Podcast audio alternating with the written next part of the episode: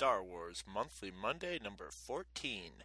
A long time ago, in a galaxy far, far away, a great adventure took place.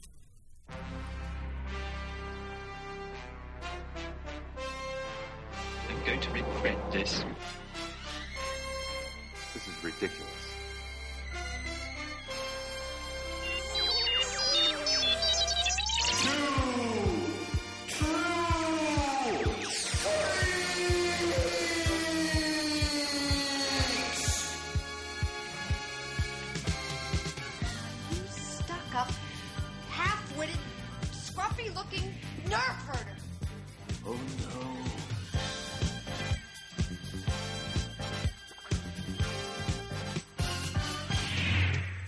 Alarmed. It's only a laser sword fight. Star Tours announces the boarding of the Endor Express, non-stop star speeder service to the moon of Endor. All passengers, please prepare for immediate boarding. No!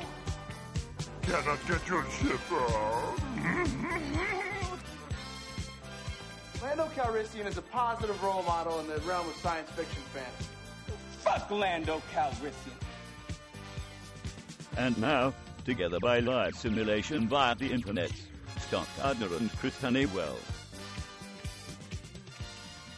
We would be honored if you would join us. Wow, that was awesome. Hi, and welcome to Two True Freaks. I hope you guys like the new opener. Um, Chris just made that one, and I think it's really cool. I, I think it's really neat. Good job on that one, Chris. Hey, thanks. Well, I am Scott Gardner. And I'm Chris Honeywell. And we've got a special uh, guest, the legend, the creator, Sean Rosado, the man who I called gay on the internet. Um, you, you probably heard me apologize before, but now that I got Sean here, I'll just say, I, you know, the only reason I, I, I said that I thought you were gay was I swear I heard you say it, but upon review of the tapes, I realized that you actually said that you weren't gay. Right. You actually said the exact opposite, but I think part of my brain wanted somebody on the panel to be gay, so Well, that we had somebody gay on the panel to answer the you know L LGBT. Right. Is- the is lesbian, it- gay, bisexual, transgender. Yes. uh, you know, to, to answer, you know, as, as opposed to a, a whole panel full of straight white guys, which it it actually was. Technically, I'm Puerto Rican, so Hispanic. You can get that one in. Oh, So I'm- oh, I'm good, not- good. I'm not white. I'm off-white. Representing. So there you go. You, you had three white guys and an off-white guy. So there you go. Everything was off white that night. That's for sure. Dude. Yeah, I was just going to say we had plenty of off white. it was white in the room. It was not a dress at all. It was something that probably should have been cleaned up immediately afterwards because you know that stuff streaks. Now, now, for those of you who haven't heard any of the past episodes where we've talked about this, uh, we were on a panel with Sean at Dragon Con, uh, which is like the only place we've actually met him, but we had a, lot of fun on it. And um, it was the Star Wars adult themes. So it was, you know, they closed off the room and it was all 18 and over and lots of swearing. And, um, you know, by by the uh, by the end of it, you'd earned the name Sean Wampajism Rosado, Right. which is Yeah, which uh, I guess is replacing, and and now we can finally find out what's up with this. It's finally replacing your old AKA, which was the Ewoks Eat People guy. Yeah, the Ewoks Eat People guy. Um, yeah, basically the Ewoks Eat People guy thing started from uh, my first year at Dragon Con. Uh, I had been asked to sit on a panel, um, kind of by just default. I was in a room while they were in between panels, and the director at the time was asking if somebody could sit in on uh, a, phil- I think it was a philosophy and theology panel. Um, oh no, I'm sorry, I'm wrong. It was actually finding corresponding religions and philosophies from real Earth uh, mythologies in Star Wars. And so uh, I was basically sitting on a panel, all females. I'm the only guy on there. All, like Nice. half these women, half these women have like PhDs. These are just absolutely mad scientists, crazy smart women, and I'm this, you know, humble. Yeah, I- I'm this humble little Star Wars guy. Okay, humble's not the right word, but I'm this little Star Wars guy who has no business being on this panel. But I say, you know what, I want to suck it up and do it. And um, they had put me on there to actually counterpoint this other woman who once you get her started, she goes on for a solid hour. So they're like, well, Sean doesn't shut up, so maybe he can actually slow her down. Cancel her out a little bit, yeah. Right. So as we were talking, um, somebody had been fielding out questions, and I got into a rhythm, and somebody had said something about Ewoks being the worst thing in the history of Star Wars. And I said, hold on to that train one second, because I need to check this guy. And I said, ladies, do you mind if I handle this? And bless all five of them that were on that panel with me. They all stopped. They said, sure, go ahead. And I said, okay, this is why Ewoks are the most awesome thing ever.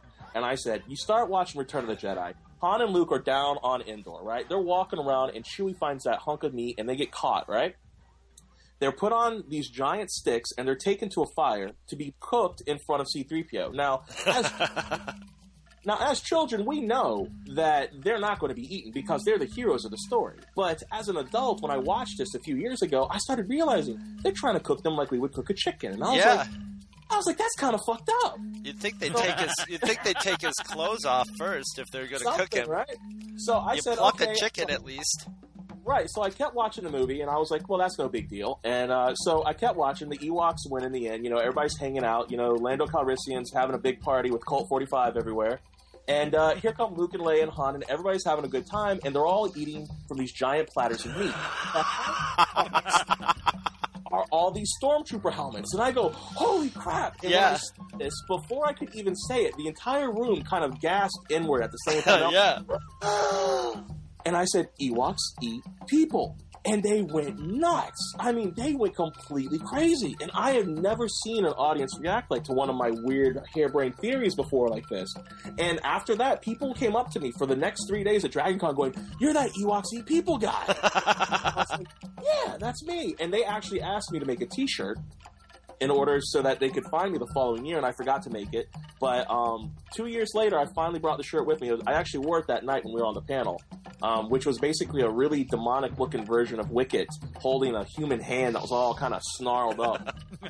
and I loved it. It was funny. I wore it, nobody really noticed it, but my wife wore it the day before, and people couldn't stop staring. They're like, that is like the most awesome shirt ever. So I think women wearing Eat People t shirts just increases the awesomeness of that idea. Well, you, Bravo! That's an excellent story. Well, yeah, it. and then they sort of Hannibal lectured the meat off to to the rebels too. They did. And, and the point of me bringing that up for philosophy and theology was the fact that that could tie back to the idea that um, Aborigine country uh, uh, are natives and whatnot. Sure. To eat their own enemies to gain their power. So Yeah. maybe the Ewoks were trying to learn how to not shoot a blaster. Wow, that no response on that one. Damn. um, okay. It was stunned silence, man. Yeah, well, yeah. Well, I mean, seriously, what are you going to learn from eating a stormtrooper, right? You're like not how to hit a barn. I mean, it's not like they're too accurate, you know. By the time you get around to Jedi, Well, but maybe they're like Twinkies, you know? They're sort of like maybe some of those stormtroopers are like fifth generation clones, so they're not quite right, you know? Maybe that's why they wear the helmets all the time because their eyes don't quite line up and stuff. right. And They're so, so You know yeah, it's like having really processed food, you know? yeah, they're like assholes from Spaceballs, where they got the cross-eyed. Yeah, exactly. There's like fifteen thousand stormtroopers, all from like the same three parents. that's what it is. Well- but so yeah, that's how I got the name of Ewoks Eat People, and then. This past year, I think it's going to be Wampagism now because I've actually been approached by people on Facebook who have found me and they're like, "You're the Wampagism dude." Like, really? They found me on Facebook? That's crazy talk. So that, that that's one of those. I can't believe that actually happened. Well, but yeah, that's, so that's what I love about the nerd world. Is like you know, They- in regular people world, it's like, hey, look, there goes that guy who skateboarded into the moving van at 50 miles an hour, dude. And Right. the nerds get all excited about like concepts. It's like, hey, there's the Ewoks eat people guy, the Wampa, just you know, you, Yeah. you're known for you're known for one of your actual. Uh, now, they're not maybe the most highest tier of intellectual concepts. Right. that- but that's what the masses always grab onto. You know, you Oh, could have put out 50 pearls of like Confucius style wisdom at that panel, and they're going to walk away with it with Ewoks eat people. Right. I forgot to tell you the best part of this story, and it, it completely slipped my mind, which is the fact that the, la- uh, the one of the people on the panel actually worked for Lucasfilm, and she was their visual um, species writer. And she said, "I have never heard that. I am actually going to put it in the next uh, Star Wars update that Ewoks eat people." And that I'm going to give you credit for it. I'm like, are you serious? So whenever they do one of those alien species guides again, they're going to actually put that Ewoks have been known to Yes. eat humans. So now you are a creator of Star Wars canon. How There you go. is that, right? You're you're the, this is the second Star Wars Monthly Monday in a row that we've had a Star Wars canon person on. Oh my What- God, we're just get we're becoming so Relevant. yeah, exactly. Yeah, so that that's pretty much the Ewoks eat people story. from Excellent. A Well, I, uh, I I've noticed a sort of trend in in your work now that I've heard the Ewoks eat people story. Because before the podcast, we're going to do a little more pimping now. By the way, um, we were talking about um, vealblog.com, Right. which is which uh, maybe you sh- maybe you should explain that. But you know, it sort of ties in with the um, with the people eating concept, or at Yeah, in a weird way, it kind of does, doesn't it? about about sentient beings being eaten. Anyway. Yeah, um, the Veal blog is actually uh, uh, uh, a blog that I'm keeping up right now because I'm creating a webcomic that's actually going to be called Veal. And uh, the basic concept behind it uh, came from an idea of what would happen if you ran across something that you ate uh, or, or eat on a daily basis and it talked to you. Like a cow came up to you and was just like, yo, what's up? Um, but I turned it on its ear and I said, okay, what if there were Roswell aliens? And the Roswell aliens were actually coming to Earth to find appropriate meat product because they owned a McDonald's like food chain. And they basically kidnapped humans in order to clone them to make a vast army of cows that were dumbed down and made stupid dumb in order for them to then be processed and, and ripped apart and made into, you know, basically the world or the universe's most uh, delectable food stuff. Big Mac style, the space Big Exactly. Mac. Now, are these like half human? Are these just cows that have sort of been crossed with a little bit of human in them? Or... Well, I use the term cow in the, the comic, similar to how sometimes, uh, like if you've watched Star Trek and whatnot, they'll tell you that this word means something in Klingon, but it's not a direct Yes. translation. so um, basically, basically- they're people that are just sort of referred to as cow because that's sort of like food. Exactly. They- they're referred to I cow like it. So they're actually referred to as human cows, and um, the human cows look like humans. They they act like humans in the fact that they walk upright and whatnot, but they're very very very dumb. They're basically as smart as dogs. And the story is that one of these, Holy um, shit, they're my neighbors. Right? You know, Oh, I all- got it now. Okay. And what happens is that one of them has a genetic offshoot. They basically shoot back to how we are. They're very intelligent. They can pick up things on the fly. They know how to use tools. And he figures out that he's going to be slaughtered and he escapes. And so he's running around this alien planet trying to find a way off of it. And when people ask him his name, the only thing he knows is what's written on the piece of clothing that he's wearing, which says veal, because that was the type of meat they were going to make him for. So he refers to himself as the meat type that he was going to be processed as. nice. I like And so- this. Right. So vealblog.com is actually me chronicling the design of the aliens, what the homeworlds are going to look like. Basically, it's the work in process leading up to my spring debut of the actual comic.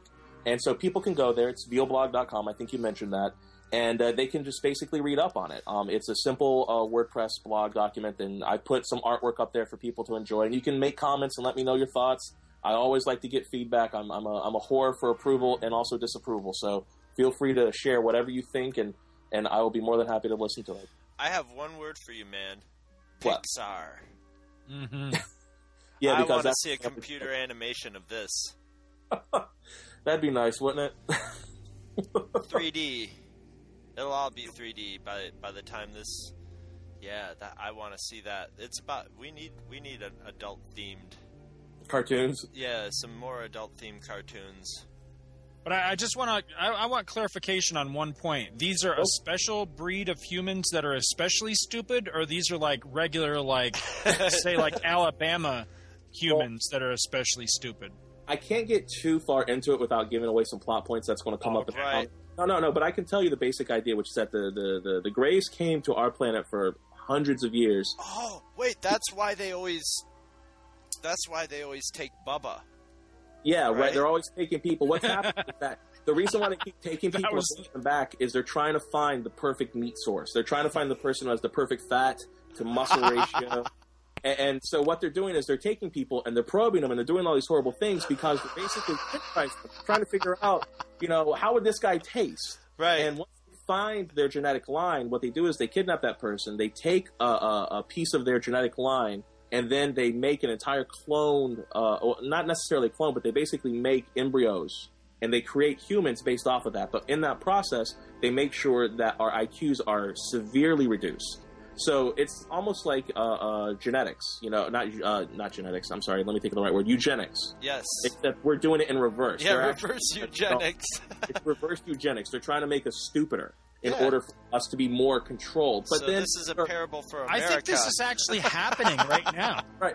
But so like there's some interesting things I put into it, like the fact that during the the the, the Veal blog, you're going to notice things like the all the humans inside of what I call um uh, uh, uh, the, the the cattle ranges um actually wear clothes. They wear stuff that looks almost like a prison jumper. And the reason why is that the aliens, when the Greys first took them, they're like, oh well, we don't need to give them clothes. They're just stupid cows. But then the humans started tearing apart all their surroundings, grass and leaves, and, and basically all this stuff that they put millions of uh, of credits into in order to make. They were ripping it apart to try to cover themselves up because for some reason they feel the need to hide their their their their pride, so to speak. So there are things like they have to wear clothes, but yet they don't have any hair on them because the Greys can't stand hair. And they love to skin humans before they debone them because they think that skin's a delicacy. So it's like imagine you go to a restaurant, you order a side of human, but then you want a salad of skin on the side. Uh-huh. Like, you, want, you want blue skin, so there are blue humans out there. Or let's say you want, you know, yellow skin, so they're yellow humans, and or you want, you know, brown skin, so you got brown and beige. I mean, you you name a color, there's a genetic line of them out there that the Greys have made to suit a certain audience.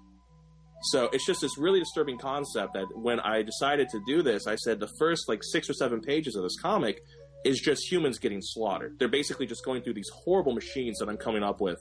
And what I, it's funny, I'm actually watching these, uh, uh, PETA, um, anti, uh, uh, uh, slaughter commercials and, and ads. And I'm looking at the machines like, okay, that's a good one. And that's good one. and, then, and then when I'm done, I go and I make a burger and I eat because it gets me hungry.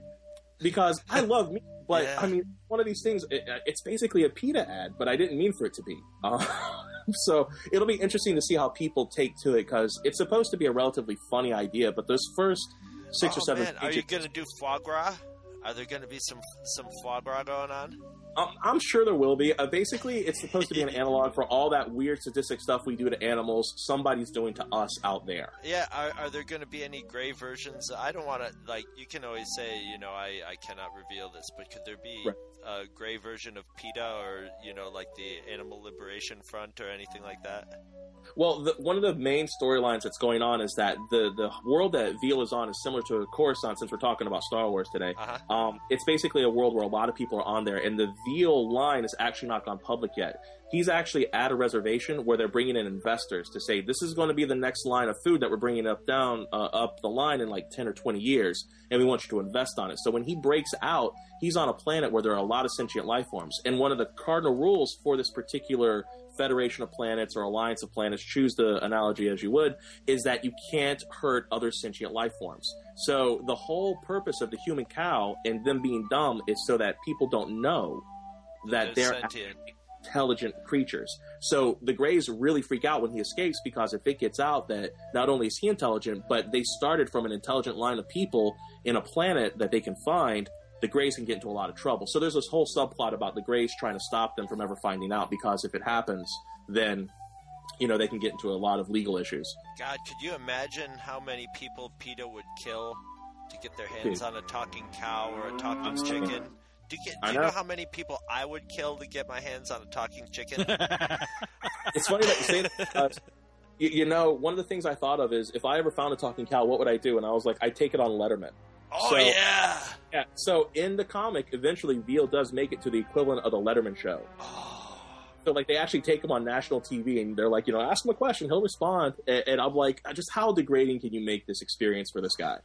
So there's all kinds of stuff like that coming up. It's it's supposed to be a sublimely but dark, funny, um, uh, but strangely serious comic. And I- I've written out maybe 20 pages of it so far, and uh, the plan is is that I'm not going to even release the first comic until I have 50 completed pages. So that way, I'm always ahead of that curve because I hate going to a webcomic and getting into it, and then the guy just stops And because it's done. Yeah. and, and he's just working Hey, on any, I hate any comics that do that. Well, podcast Yeah. that happens with podcasts too. Yeah. I hate those kind of delays. So my idea is if I can get far enough ahead of the curve, then I can at least get the first act of the story done, you know, and people can read it in a fairly regular basis without them, you know, reading, you know, like two months worth and then it just stops. Because that just bugs the living shit out of me. Well, the thing with creative things like like this or like a comic book or something like that is once you get started, if you get feedback, and I don't even care if it's good or bad, but if you have people commenting on it and talking about it, it really encourages you to keep it going. You know, Right. so that, that's a lot of what's. I mean, if if we if we did if we didn't have people who you know had written to us from our podcast or that had listened to us and written to, we would have never made it this long. Uh, We, we would have, after a while, we would have been like, why are we putting so much work into this? You know, if if nobody cares. So Right. so if if if you get people paying attention, it'll make it a lot easier to to keep producing. I think I can't our- wait. Our It- listeners worry about that too, about us putting out too much or about getting burned out. Because uh, here lately, I've I've heard that comment several times from from different listeners of the show of, you know, don't get burned out or don't. You know, I think they worry that, that Maybe- we're going maybe to we're- or whatever. And I, I just want to assure them that fr- from my angle. I'm having the fucking time of my life, man. I've I've never had more fun than than where, what I'm having right now with doing this show. So I I'm not going anywhere. Right. yeah, I, I absolutely see the, the complete benefit of doing a podcast versus trying to do what I'm doing because I'm like, you know, I, I love that you guys can say, you know what, something happened last week and I can be very topical about it, you know. But with me, I, the stuff I'm coming up with now, you won't see until six and a half, seven months from now. Right. And then the stuff I come up six and a half, seven months from now, you won't see until this time next year. You know, so it's like this huge, you know, just delay in all of my thoughts. And I start thinking, well, am I being too topical? At one point, I was actually going to try to find a way to work Michael Jackson into the podcast. And I actually leaned away from that because I thought it might piss people off. But now I'm thinking about putting them back in. so I don't know. You never could tell, you know. But yeah, I, I think you. I think in general you can't lose with Michael Jackson because everybody he's polarizing. So you know, just the fact that Michael Jackson is dead is on some level entertaining to everybody. To the even to the people who think it's a great tragedy and and Right. worshipped him, and even to the people who go, "Wait a minute, wasn't he a child molester also?" I Right. haven't heard that mentioned really, and and that well, you I guess you don't speak ill of the dead. At least he's been on South Park since he died. That's at least sort of that's a rite of passage, I guess. Now, I can only hope that when I die, get on South Park. that South Park scathes at me in some way. That would actually be awesome. Yeah, it would be. That would be great. Now, how do we tie that back to Star Wars? That's what I was wondering. Yeah, I was just gonna say that. Uh, Yeah, we, we went off on a tangent. I'm sorry. I, you It know, I, happens no, a bit no, on our show. No, it's fine. We're, we're all about the tangents, but I was just thinking that very thing that, oh, I look forward to, to the Star Wars episode so much when it comes around only once a month, and here we are talking about South Park and Michael Wait, I Jackson. got it. So I'm I got it. to- I got it. But if we have to tie directly back into Star Wars via South Park, we could always say Darth Chef. Oh yeah. So there you go. See, and the little lightsaber spatula. There you go, dude. That'd Oh, be an awesome. right. freak- Can you imagine Count Dooku with like a freaking lightsaber spatula? well, he's haven't- got to make his pancakes somehow, you know. Right? I mean, dude's that crusty. He's got to have some joy in his life, right? I mean, that'd be sweet. You just pour the batter onto the spatula, and it just makes a perfectly awesome pancake, and then he just flips it off, and it's done. I do not make pancakes. I only make crepes. My I always thought Count Dooku's the the hilt of his lightsaber. I could actually see like a light golf club coming out of it just by the That'd shape so of that thing. Well, I don't know if you guys have ever talked about this, but do you know why they made that lightsaber curved? It was for fighting. It was made for Yeah. specifically for fighting. Whereas a lightsaber is sort of for the Jedi is like your Swiss Army knife. Right. His was made for killing people, for Yeah, it was for specifically fighting with other lightsabers. Yeah. Yeah, it was for dueling and whatnot. Because apparently, I remember reading somewhere he could spin it a lot easier than other Jedi could. It was it was ergonomic to his hand, so he could do a lot of really interesting tricks with it. Yeah, it was. Yeah, it was. Uh, it it had that. It had that bend in it that was. Yeah. That gives it a little extra, I guess, forward motion to it, or yeah, erg- it's ergonomics. Yeah, And, Uh, and I you always see, thought and that that's was why people, and that's why when the people are just like, well, you know, uh, the, you know that prequel is pretty thin on story and and all that, and it's and it's so untrue. There's so much packed into every frame of that that you could spent a long time breaking it apart. Oh yeah, oh yeah. Yeah, absolutely. I mean, that's one thing I liked about those. I mean, my defense, because I'm what they call an apologist for the prequels, I don't consider it apologizing. I consider it rationalizing. They, ca- Um, they, they they call us those names too. Yeah, you know, but I whenever I looked at the prequels, I always kind of tell people the biggest reason why I feel you get a different vibe from the prequels than you do from the original is that the original is about these people who are desperate and hopeless and they're fighting the man. Yeah. And the prequels are all about how the man fell out of power and the bad man got into it. Right. So it's not about people coming together, it's about people falling apart. Oh and yeah. as George Lucas wanted to avoid that topic, you know, that's what it's about. I mean, he tried to make the first two prequels happy in some way. I mean, basically in episode one, you get happy because Qui Gon died and they made uh, Anakin a, a, a, a Padawan and they have a parade at the end. But it's a fairly depressing movie. And then episode two, same thing. Shmi dies. You know, Clone Wars start. Anakin loses his arm, but oh, they got married at the end, so yay, they're going to have some There's, sex. there's the, yeah, there's and then there's the the frothy romance story. Right, you know, and then of course episode three. There's nothing happy in that movie, man. Everybody's getting the shit kicked out of them. Yeah.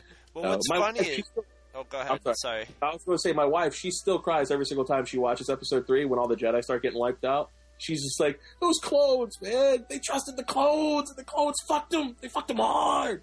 And and, And you see, how can you say it's a bad movie when it can get that kind of emotional reaction from somebody?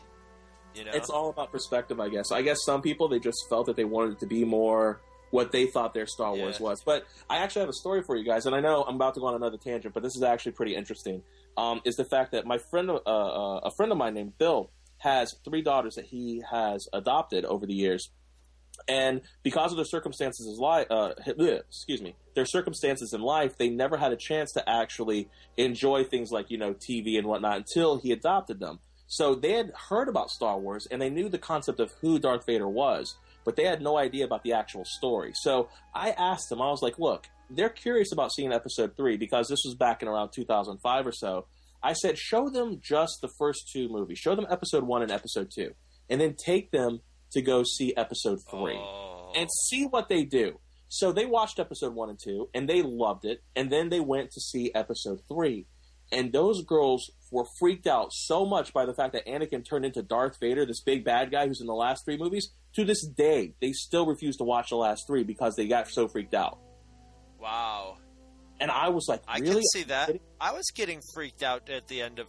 I was at the end of episode three. I was going, "Don't do it, man! Don't do it! No. Don't do You it!" know, and I was thinking to myself, "He still has time to go back. He still has Yeah. time to go back," and that says something because I'm a I'm I'm I was trained to just tear films apart, Right. And and this is a Star Wars prequel, and I know what the outcome is. I've known for you know most of my life what the outcome of this is, and I'm still like getting torn up about it watching it on screen. And I was thinking, you know, say what you will about George Lucas, but man, you know that's that's something to pull off. And and he used the and he used those first two movies to build up into that third to make movie. you think it was going left and then it goes right. And I think that's why once the kids who grew up on it the way we did back in the late 70s and the early 80s become adults, I think the prequels will probably get a much different rap yeah. Oh than yeah. what they now. There, well, And that's the that's- thing is our ge- our generation is going to be tough on it, but the gen- but the younger generation isn't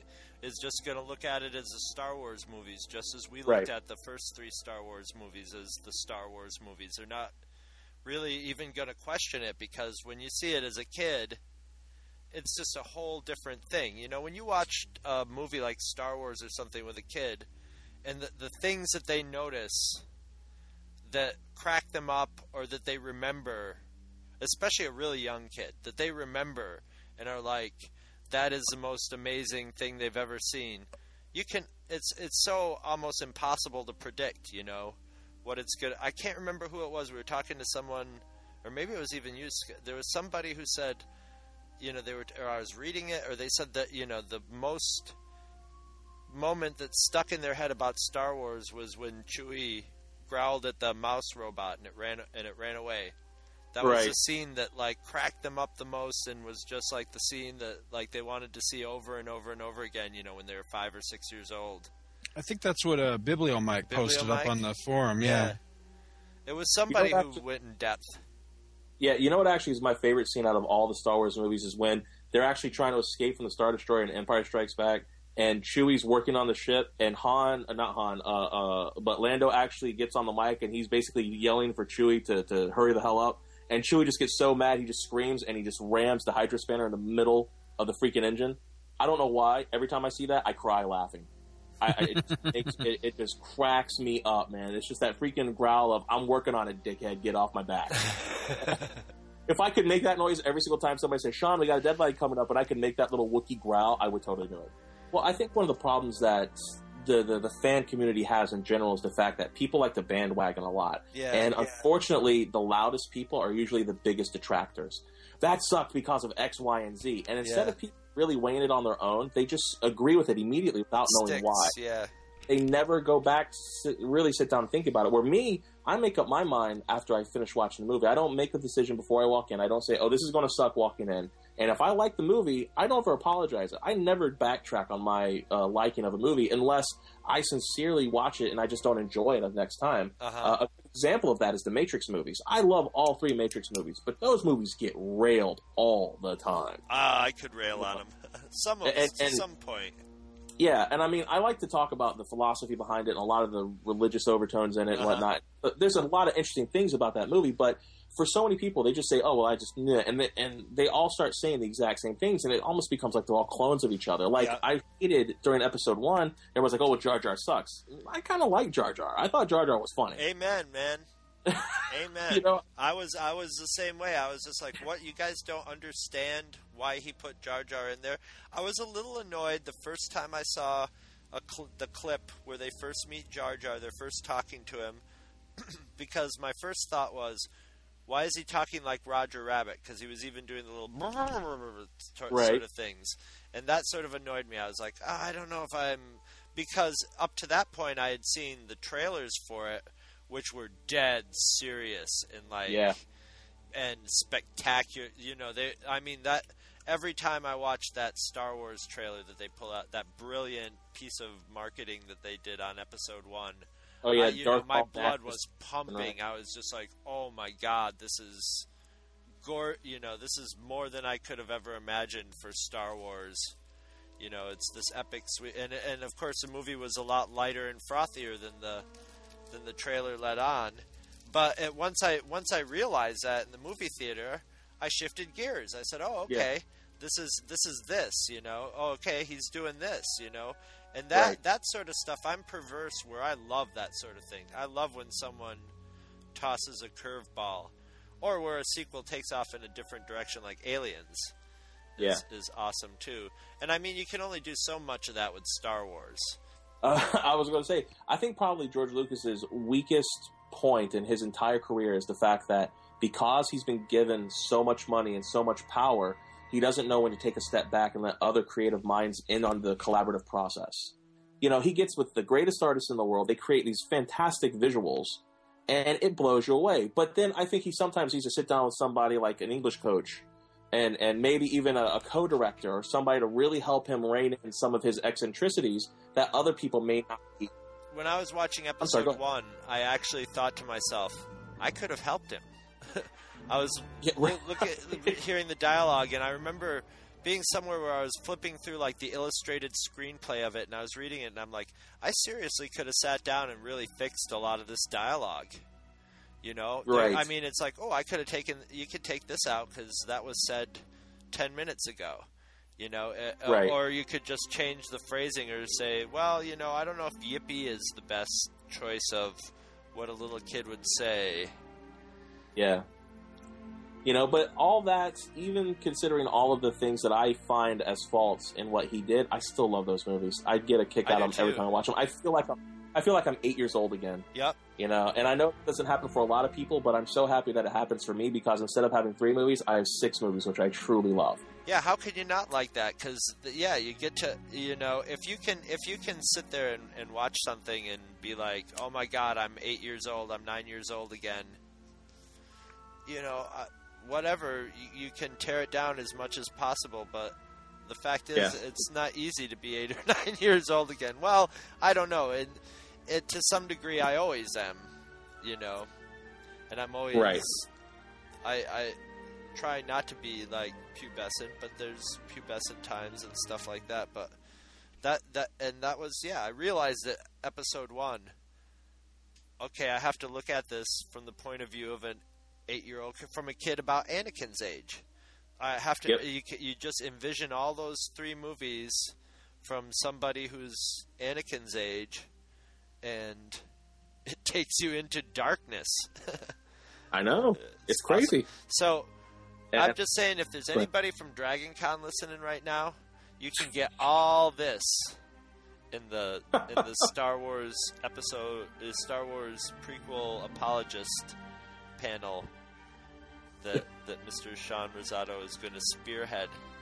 Yeah, I'm going to try to get it to put on there. Um, my wife and I did one a few years ago, and it was just called. The, it was uh, I think we called it like Just the Facts or something. And it was all about the prequels. But I want to call this one Star Wars Apologists, and it's just going to be about let people sit in a room and just throw their most hatred and, and or, or, or most venomous hatred they can. And yeah, and let us try to rebut as best as possible because how about I think this? sometimes Ask Yes. the apologists. Ask the apologists. Uh, You know what? I'm totally okay with ask the apologists. you know, I think it's a fun idea. You know, um, and my wife she loves Star Wars. In fact, I remember when Episode One came out. One thing we did is that we used to go to Walmart because we were so dirt poor when I was in art school that uh, uh, we would go to Walmart on Sundays, and our Sunday afternoon kind of brunch thing to do would go through the toy aisles and look at all the awesome Episode One toys. And we could never buy them because they were so expensive, and we needed things like you know food. Yeah. Um, but it was so awesome to look at. And ironically, about two years ago, my cousin, who has collected everything from 1977 to the present, it seems like when it comes to like those uh, three and a quarter figures um, or three and three quarter figures, he actually had a bunch of old episode one stuff he couldn't unload, and he sent me like three boxes full. So I actually have almost a full run of like episode one toys that I wanted. That I they're still in their box, and I know nobody else wants them, but I'm so happy about them. I just look at them and go, ah. And I remember back, you know, being in art school and feeling like eight years old and all of that, and it's such an awesome experience. So for my money, you can't get any better. I agree. Well, I say on that note, we go to a break and we come back with Clone Wars, Sweet. which is all in that that prequel world. Star Wars, The Clone Wars. The winding path to peace is always a worthy one, regardless of how many turns it takes.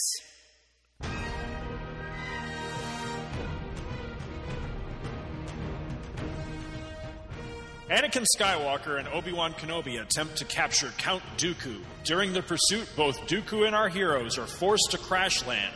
Dooku is taken captive by pirates, and after a series of misadventures, Skywalker and Kenobi are dispatched to the less than trustworthy pirates' lair to confirm they actually have captured the Count as part of a ransom negotiation for the Supreme Chancellor. All right, so how do we want to go into this one? Um, well, uh, I guess the better question is, uh, how do we want to stay away from the fact that it's basically an entire episode about them negotiating with Dooku, but the entire time the pirates want to basically booze them up? Like, you ever notice that Anakin and Obi Wan are always like one of like the party planets? This is true. This, yeah, that's very true. Well, I think the music in this one too. I noticed that the music playing in the Pirates Lair. I'd swear it's the same music that's playing in uh, in Ziro the Hutt's place there in the Clone Wars movie. I could be wrong, but it sure sounded the same, or it sounded similar anyway. Don't get me started on Ziro the Hutt, man. You know my love for Ziro the Hutt.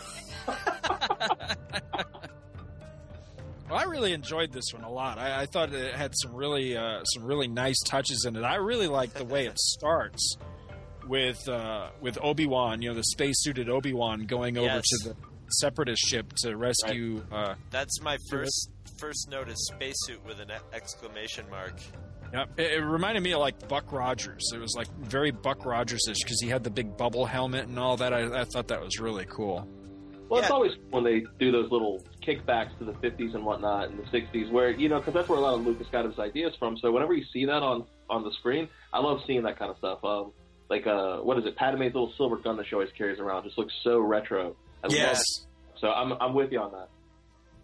Well, there's a there's another one in this episode that's that's another one of my notes, but uh, Speaking of of Obi Wan going into airlocks, all right, this is at, at least the second episode where I've noticed that one of our heroes will go over to an enemy ship and just open an airlock and Yeah, just and waltz right in. in. And it's like you've got to be kidding me! Is there not an alarm somewhere? There's there's got to be an alarm panel somewhere that says airlock open. You know, I mean, my car tells me when the door is open. Yeah, you can't tell me a spaceship's not going to tell you when the door is open. Especially when it's something so critical, like you know, you could be exposed to the vacuum of space. Yeah, that, that's that's pretty crucial. Yeah, yeah. Exactly, exactly. you know, Airlock is ajar. Airlock is ajar. But you know, and this is the apologist coming out in me. Maybe the separatists felt that that was not a very strong feature, considering that 95% of the people on board are robots. And, eh, that's and a idiot good- robots at the. At, Yeah, moron robots.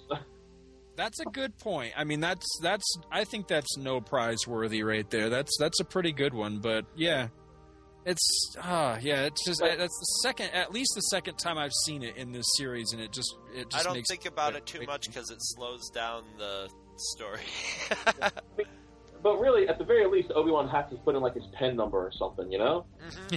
so like, try Yeah. get, uh, he's like, let me put in my, you know, 4208 or something, you know? Well, see, that was actually more my point. Is that you know you you brought up the great point of. You know, gee, you know, he could open the door and everybody gets blown out into space. That's a, that's actually a great point. I was actually coming at it more of the the, the security side of it. Yeah. Is that Jesus? I mean, you, you literally can just walk right over and go right into the enemy ship, and like you say, you don't have to put in a, a pin number or, or swipe a card or anything. You can just walk right in. oh, they they never thought of spacesuits. Yeah, I guess not. well, I don't know. Could it have been something? And this is me really hypothi- uh, hypothetically, uh, whatever the hell that word would be, um, hypothesizing. Maybe the, the we're skipping the parts, or, or they're not showing us the parts where the Republic has gotten all the command codes for the Separatist ships or something, and they can kind of board. Okay, I could buy that. Oh, you're you're just Mister No Prize tonight. No, no, I, I could buy that. I could totally buy that. I'm telling you, man, that if you get me and Scott on that apologist panel, we'll be able to we'll be able to answer any question, man. Because I'm pretty, I'm I'm usually the one that's coming up with the with the rationales for everything, and uh, Right. yeah, we we could be a powerful force to reckon with. Dude, that would be an awesome episode if they got like one of the less known Jedi, like Luminara Unduli or Barris Opie or something. Well, Barris Opie just had, recently had an episode, but um, make her like have to go in like spy, all super stealth like, and actually steal codes, and then we could retcon that. Oh, Ah. That'd be a nice episode. That'd be nice. See, I'll they- come to think of it, with all the, the, the tons and tons of Star Wars comics that are out there now, that that it may actually that, be a yeah. story out there somewhere, or you know, a story that could be done if it hasn't been done already. Yeah, I mean, 'Cause- it'd easy to do. I mean, at this point, it's it's one of those. Uh, it's a classic Star Wars or Lucas E. Spielberg beginning where it's like, let's start. You know, you don't even know have to know how Anakin got captured by Dooku. Right. You know, it's just starting off right in the middle of the act in the story and the action, right in the thick of it, and you have to figure it out as. So you don't want to take the time to show Obi Wan punching in the code when he goes in the airlock. Right. So yeah, so maybe he did punch it in. They just he did it off camera or something. Well, that mm-hmm. doesn't bring up an interesting point. Is the fact that you think the Jedi would, after like the fourth or fifth time Anakin gets kidnapped or captured, that they would actually put him in some kind of seminar to get trained on how not to have that happen. Well, I think Well, they and- did it on purpose in this one. Yeah. I think I think it was like let's get a guy on the inside. Although it really doesn't. I, although really it doesn't accomplish anything because they could have both just come in on a basically that it just gets Obi Wan and Anakin together. And why didn't why did they have him captured? Why didn't they just both take spacesuits over and and Yeah, go I- get Dooku? Actually, I thought of that while I watched this episode again today before this show. It's is not a that- very that- elegant Jedi move. Yeah, know? that did Yeah, occur to then me this Anakin's time around. The best elegant Jedi to begin with, so maybe it's just his True. bullheadedness. Oh, I'll get captured. That'll work. Well, maybe they figured he'd get some information while he was there. You know, it'd be better to have a guy on the. Maybe he, they had to have him on the. Maybe he was on the inside and somehow tricked a robot into giving him the codes, which he Right. somehow Maybe. communicated to Obi Wan. He Yeah. used the telepathically tell him six forward slash F. they gave him all the codes. So, yeah, I, that could be it. He could have gone on, so he could have gotten the codes to then give to Obi Wan, so Obi Wan could sneak on. See, I, bet like- you you could just go onto the internet and get those codes. You knew the right places to go. Dude, I got him off the internet. What are you talking about? Encryption. Another thing I really liked in this one was uh, we get to see them use their lightsabers as torches when they're in the cave, and I love that. I have wanted to see a scene like that ever since Splinter of the Mind's Eye. You know, Yeah. when, when when Luke and Leia spent what was it? It was like days getting Yeah. across that underground lake or whatever. Right, right. And I, I'm pretty sure that there were scenes in that book. At least there's scenes in my mind's eye, you know, reading that, that book as I Where he was using it his would look. He was No, losing his lightsaber sure. like a torch, and I, Yeah. I loved that scene in this where And we you know, get to and- see a malfunctioning lightsaber, which is exactly like a neon light. Yeah. Sort of flickering, you know? yes. Well, that was something that always kind of bugged me, and it was very uh, uh, wishy-washy in the prequels itself, or in, in Star Wars in general, is the fact that you know, depending on who you ask and what episode or what movie you're watching, either lightsabers do emit light past their own particle beam, or they don't. Like in Episode Two, they glow in the dark. You know, you can actually they actually cast light on people. But like in other situations, they don't cast light at all. Like in Empire, when Vader has the, the lightsaber like one inch from Luke's face, we don't get a big red glow from it. You know, so I do like the fact that the, the, the Clone Wars are trying to make it more consistent, where they're saying, yes, this is a light source; it generates light, and I like Right. that because you would it, it makes sense that it would. Yeah. If it Yeah. glows, there's if if you can see it, it's got to Right. be shooting particles off it of light, you know. Right, I'm right there with you. Now, what did you think? I, I loved. There was a, a real quick shot, a real quick moment where the Weequayans go to their own planet and they take the little shuttlecraft down to the planet. But the spaceship that pulls up and drops them off is a classic 1950s saucer. Yeah, yeah, yeah. Oh, Right and out with, of, with the uh, sound effects of a saucer too. Yeah. What's that? I it's- didn't see that. No. It's even got the light that comes out of the bottom, and I'm trying to remember what movie that is. It's a There's little, a it's a little like Forbidden Planet. Forbidden, yeah. I well, no, is that it? Forbidden Planet had had the let's light, light beam that came out of the center of the saucer when they were landing, almost like a little cushion. What's the one that we see a clip of in ET when he's flipping channels and the and the Oh. couple are in a airplane and they get sucked up into the plane and I think is, that is this Oh. island Earth. this island Earth. That's this it. Earth, I that's it. think that's the one. Yeah, those- when I saw that clip, that's what it reminded me of. With those crazy aliens, man. I remember those guys. Those were awesome. This, uh, They had the big the big brain looking alien guy with Yeah. lobster claws and he had pants on. I, I know, I, keep- I know. I'm trying to So think. of, I know the name of that that creature, and I it's just at the tip of my tongue, and I can't. isn't it like a Gorn or something or something like that? Like a, something like that. And Yeah. because that was the movie when when um, Mystery Science Theater 3000 actually did a theatrical movie. that was yeah. the movie they did. Right. So Yep. I remember. So I saw it actually on a, in a theater. Not you know, relatively not too long ago. It's a '50s movie, so. yeah. But um, yeah, that that I loved. I loved that part, and it was and it's very like you you could tell those tributes because they stick out in Star Wars. A, a, a, Yes. a blue glowing UFO going woo woo woo woo woo just doesn't. It, it feels Star Wars now that it's in Star Wars, but it's just like, whoa, what's this? You know, it's a it's Right. a it's a UFO with spinning parts in the center and stuff.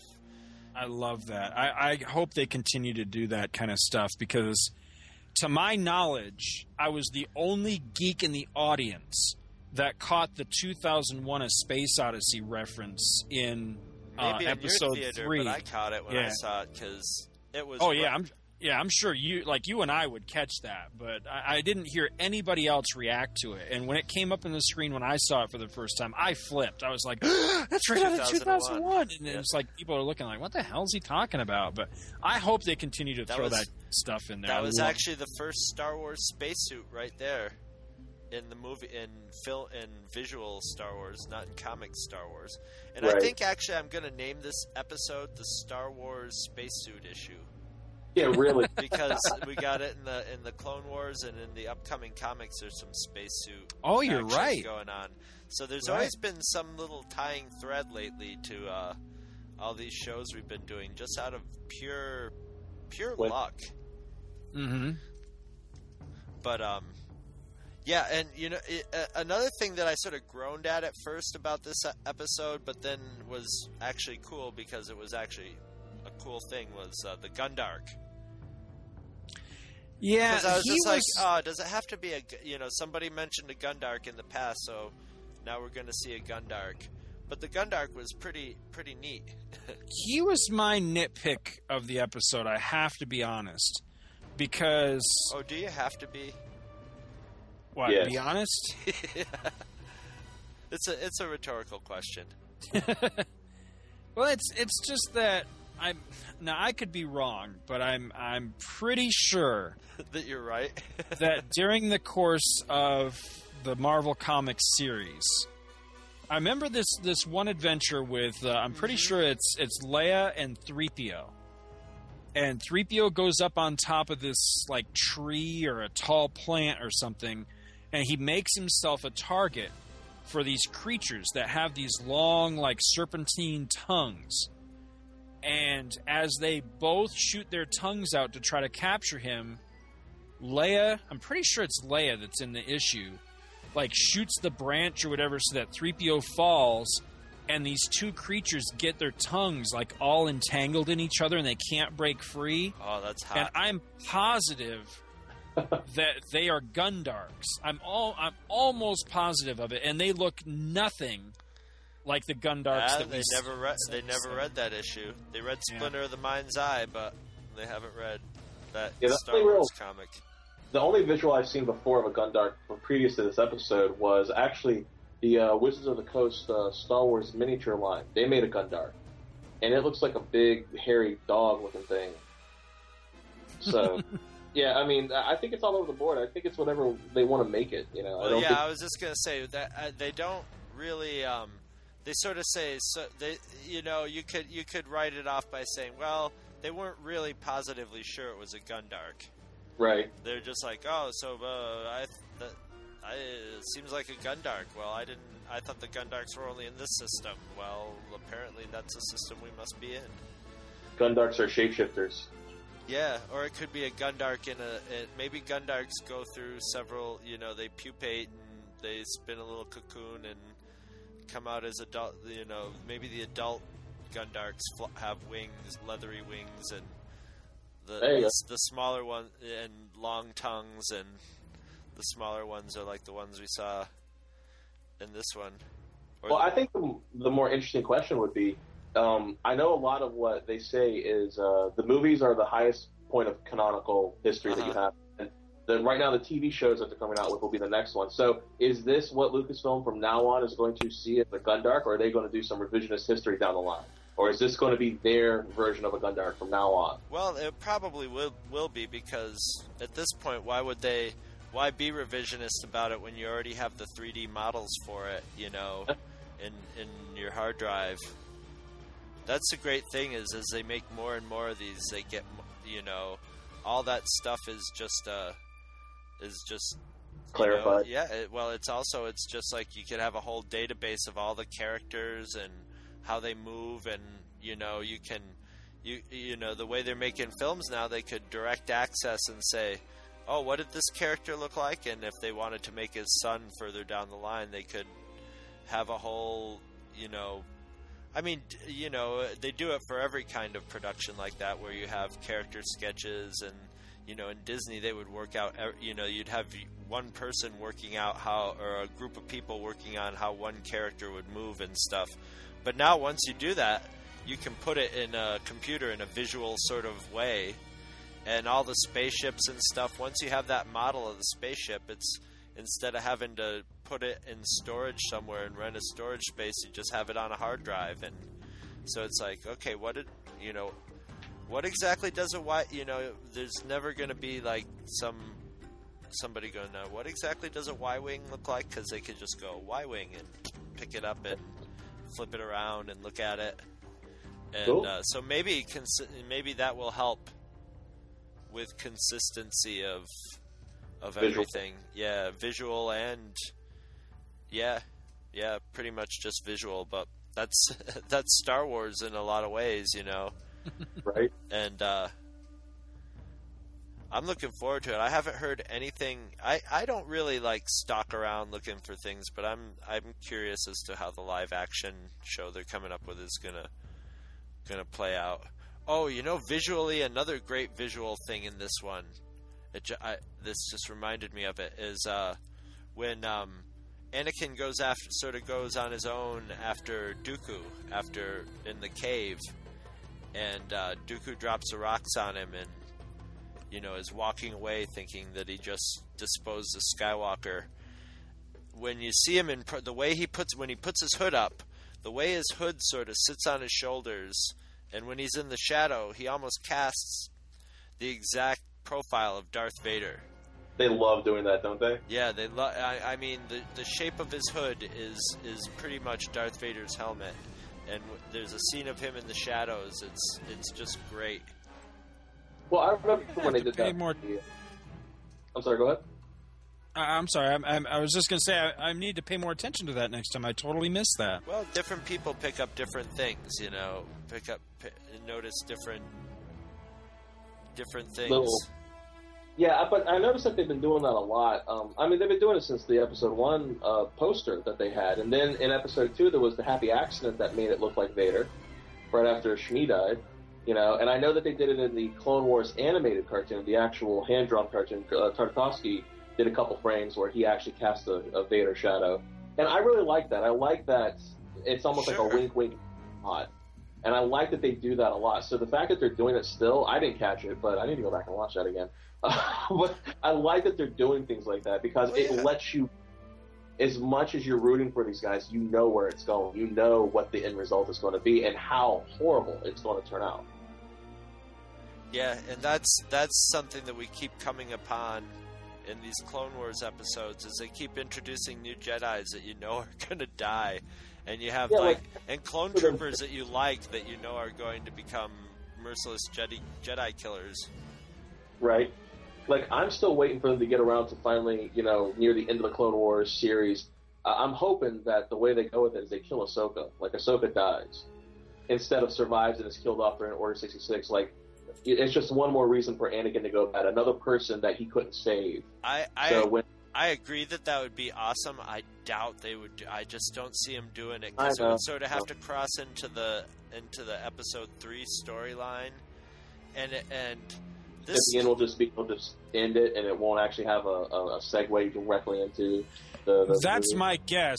This came up. I'm pretty sure it was at our Clone Wars panel that we were at. This came up as a subject of of what, what do we think happened to her, and I I lean two ways. Is that there's there's one part of me that that wants that conclusion to the story, like you said that that ultimately she's fated to die. But there's also you know half of me that says, you know, wouldn't it be interesting if she either got away somehow, or or better yet, that that since she's already Anakin's apprentice, what if she becomes some sort of dark apprentice or something like that? But That'd be neat. ultimately, what will do is that they'll it'll never be revealed. That's what I, I I think it will be purposely kept a mystery. I think they'll keep it a mystery, Yeah. so like parents who have kids that are old enough to go, like, but doesn't this mean that Anakin or somebody's going to have to kill Ahsoka? And and the parents can say, well, maybe you know, maybe she died or maybe she stopped being a Jedi, and went, you know. Because we know Yoda and Obi Wan got away, and they think they're the only ones that got away, but they're the only ones that kept in contact. And if you read There's the like Mar- a half or so that I know, like in the novels, got away. Oh And yeah, in the wa- novels and the comics, there were you know every once in a while you would shake out a Jedi from here or there Right. if they, they'd be insane or Oh, God. and they or Do you remember hidden that away. bunny rabbit Jedi? Does anybody remember that from the novels? The giant bunny rabbit Jedi that they had? No, but they probably the- prob- from they probably stole it from the comic books because there was a giant bunny rabbit So- creature Yeah, in the comics. Yeah, Jaxxon, or what was his name? Jack- Jaxxon. Jaxxon. Yeah, Jaxxon yeah. Just, and it was once Luke set up the uh, the Jedi Academy. I remember that they had one of the masters had been in hibernation for like you know thirty years or something, and he was basically a giant bunny. Yeah, that he was probably the race that Jaxxon was, like a human That'd be body with a bunny head, with a fuzzy bunny head on top. But you know, I just had a brainwave about the Ahsoka thing. Um, what if, when they're making the live action show, they, they actually intimate that Ahsoka survived Order 66 and she's a main character in actual the the, the, the, the, the, the live action show that's happening between episode three and four. That would be fun. And she's That would be fun to try to. That would be fun to try to cast. Yeah, that'd be an interesting little bit to do. You know, her It would be. It would be. It would Well, be I- it's something well, that I just- guess people have been cast off um, animated characters before. Yeah. Uh, something that Sorry. just occurred to me that could be an interesting uh, is, you know, take it a whole different direction. What if she dies through Oh, yeah. just some means during the course of the story, and that had a further effect on Turning- Anakin's descent to the dark side? You know that that this Yeah. was a loss. One less thing Right. to You know, hook him that- to that the Jedi. him. Yeah. Exactly. Yeah, that's that's oh, that's actually a, a very distinct possibility, and it would it would avoid the issue. It would skirt the issue of her being slaughtered by her own people. Right. Right. Especially if it was if they could tailor the story to something where Anakin could have saved her or Anakin was in place to save her or something like that and the Jedi order themselves, you know, like the Jedi Council or one of the masters or something. Yeah. You know, That fuck they- something up to where Anakin couldn't be there and she died Or as she- a result of that. And it drives a further wedge between Well, the- him and the order, something showing like they're, that. they're showing that she's picking up Anakin's traits as a Jedi, his good and bad Right. traits. So Yeah. you know, if it was a if it was a sort of position where she was sort of, you know, by proxy Anakin, where she was in some situation where the where she was in trouble and the Jedi Council told her to do something that you know Anakin would do the exact opposite, but she stuck to the Jedi Council and got wiped out. That would definitely be a wedge with you know because it would be sort of you know it would that would be very personal to to Anakin. But then it would also be weird that it never came up in episode 3, but I guess it doesn't, you know, I guess it doesn't fit in the storyline, so he could have been talking about it but they just outside Yeah, the- when did they off camera. together?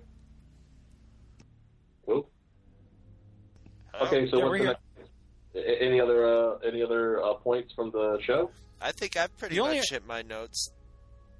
The, the only other two I had, and I mean they're they're real quick, is just uh, I, I like the score in this one. I, I always try to make a point to notice the score, and I thought this one had a particularly good score, especially in the in the Wequayan parts of the episode.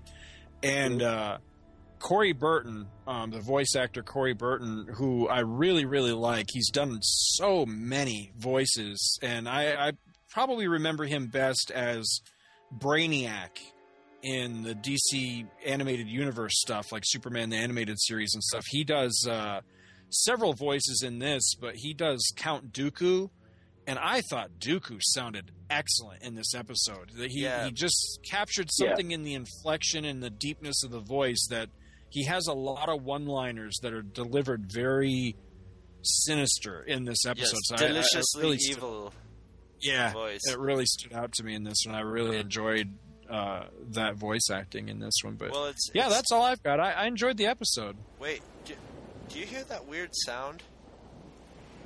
No, It's like that sound you hear when you're at the beach and you put a shell up to your ear, like the ocean surf Ah. coming in. I do hear it now. It must be some weird Skype effect. I don't know what's what's going on.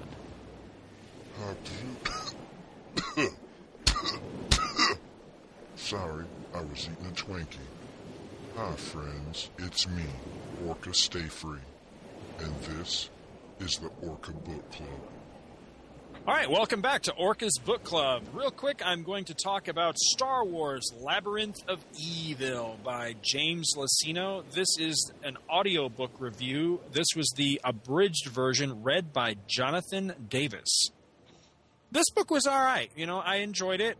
It's not spectacular, and it was one of those that doesn't really add a whole lot. It's basically a precursor to Star Wars Episode 3 Revenge of the Sith. It there was a book I reviewed. I can't remember what the name of it was. That did basically the same thing that this book does for episode three. There was an earlier book that did the same sort of thing for episode one, where it basically kind of just introduced you to the characters. It put everybody into place so that you knew how they got to where they were before the movie started. That's almost the same thing that this book does. It basically just shows us the adventures that were going on just prior to when the movie starts and Anakin and Obi Wan are in their starfighters, and, and it, it, it just fills in that gap a little bit. However, my, my beef with the book was that we got a lot of this in the animated series, in the first Star uh, Clone Wars animated series, and a lot of the events in this book, especially how Chancellor Palpatine is kidnapped, contradict that. And I didn't like that. That kind of annoyed me a little bit. It's been my understanding that that Clone Wars series is not exactly considered canon, which doubly annoy, annoys me, seeing as how it was so embraced by Lucasfilm to the point where that was where we first were introduced to um, General Grievous. And I thought it worked So- good as canon. Yeah, absolutely. It was fantastic. So the fact that the, these two don't mesh up, in my mind, I weigh Clone Wars a lot heavier than I weigh this book. But that's not to say it's a bad book. It's not. It's it's it was enjoyable. It was just kind of like one of those throwaway books. It's like, eh, you know, how highly should I recommend this? Seeing as how you really don't need to read it. You know what I mean? To to get a further picture of the Star Wars universe per se. But there are some interesting things. It does fill in a lot of the backstory and a lot of missing details. The biggest one being it finally cleared up something for me that I had a lot of trouble with in episode two, which was I didn't quite understand the mystery of Master Sifo-Dyas. I always had the impression that Sifo-Dyas may have actually been either Count Dooku or um, Palpatine himself that had set the whole thing up with the Kaminoans and the cloning and all that.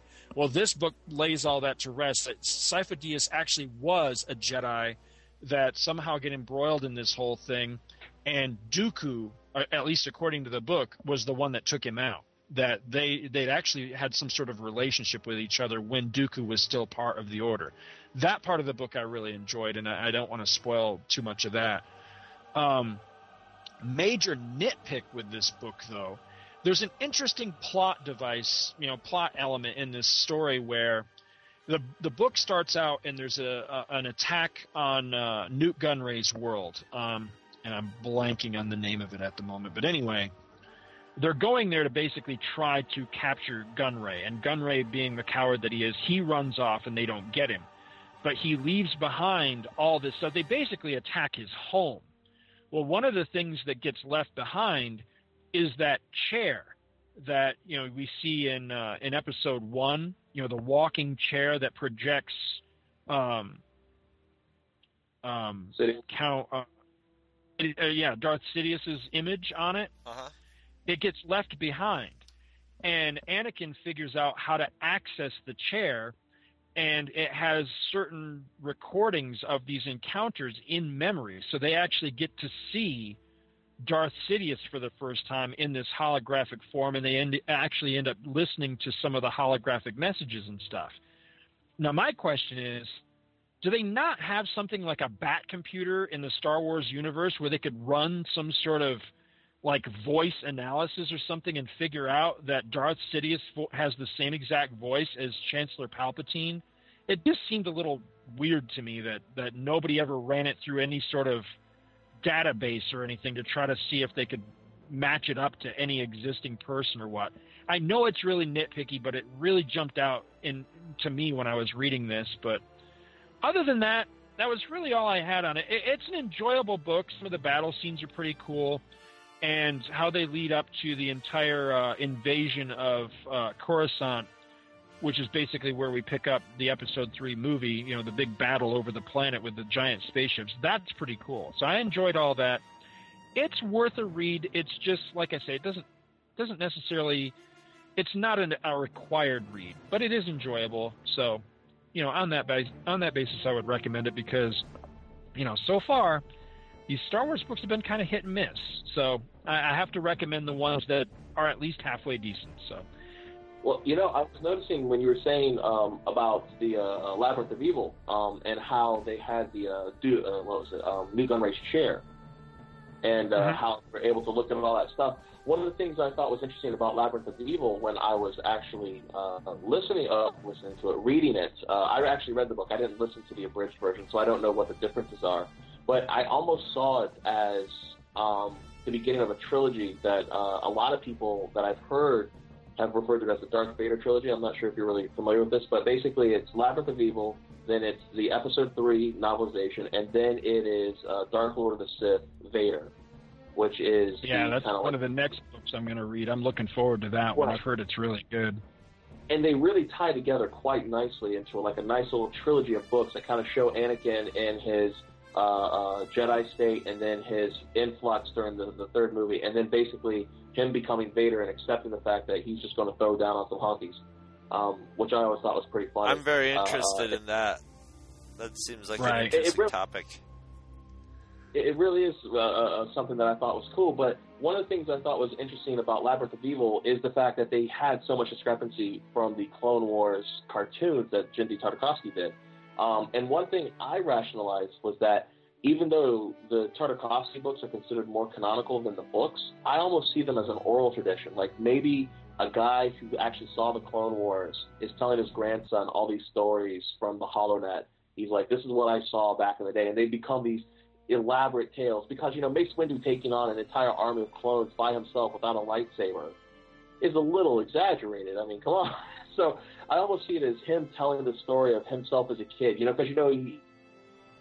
Um, uh, and he gets like the bottle of water and he drinks it, and then he goes back and he fights more droids. Uh huh. Um, almost, almost as if it's something like that, where it's almost like an oral tradition, and maybe Labyrinth of Evil is more probably what happened. Yeah, maybe maybe Uh, all of Clone Wars is told by that kid in that episode. yeah, it, it's his True. view of. I don't know. That was how I kind of looked at it, and I thought it was kind of interesting. But uh, I agree. You know, Labyrinth of Evil is an interesting read, especially if you go into it expecting to read episode three of the novelization and then the the, the following book. Um, on its own, I, I definitely agree that you know it's kind of hit or miss depending on what parts you're reading. Um, but it's, if you're interested in kind of seeing Anakin right before he goes all wonky, it, it's definitely worth checking out. Yeah. Now, yeah, I agree. Now I want to read all three of those books. So success. This has been the Orca Book Club.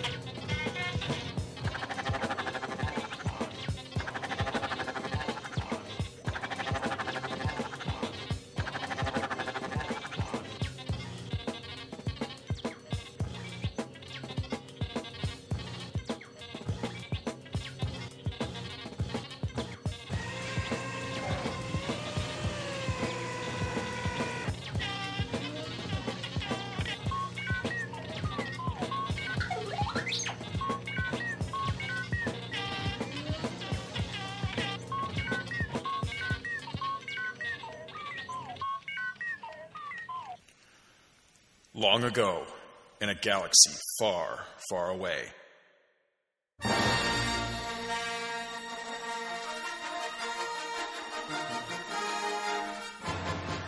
There exists a state of cosmic civil war, a brave alliance of underground freedom fighters has challenged the tyranny and oppression of the awesome galactic empire. This is their story.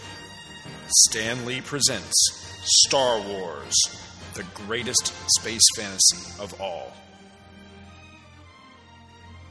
Okay, hey, we're back. It's uh, Star Wars Monthly Monday. Now we're back to the Marvel Star Wars comics. And uh, this time we've even been able to, through the magic of the internets, um, have a guest on who's read these three comics Woo! along with us. So he'll Awesome, actually know what we're talking about. And this, this month we're doing Marvel Star Wars number 33 through 35, which is a continuation of the sort of Baron Tagge battle and um, the Omega Frost storyline from last month. so I'm going to hand it off to Scott, who's who's craftily crafted up a synopsis of issue number 33. Sweet. Okay, this is Marvel Comics number 33, the March 1980 issue, cover by Carmine Infantino and Bob Wiacek. It features Luke Skywalker and Baron Tagge lack- locked in deadly lightsaber combat against a Starfield background. It's pretty cool. Written by Archie Goodwin, art on the interior by Carmine Infantino and Gene Day, which that's my personal favorite of the of the Infantino inkers is Gene Day. He does does really extraordinary stuff. Original cover price on this was a mere 40 cents. Story is entitled Saber Clash. So this one starts out. We got Han, Chewie, Luke, and the droids are, are attempting to put the crummy planet Tatooine in the rear view mirror once again. When Luke spots a House of Tagge mining explorer sitting parked in orbit, and Luke realizes that this is the same one that was ferrying TIE fighters into the Yavin system a few issues back. They witness the ship taking aboard a passenger shuttle, and Luke realizes it's got to be the Baron. Han maneuvers the Falcon so as to put an asteroid cluster between them and the Tagge ship so that they can watch and basically see what the ship is up to and when the ship finally takes off, where it's headed. Aboard the Tagge ship, we get a scene with the Baron throwing an absolute hissy fit and he's tearing a bunch of shit up with his lightsaber because of his failure to capture Luke Skywalker in the prior issue.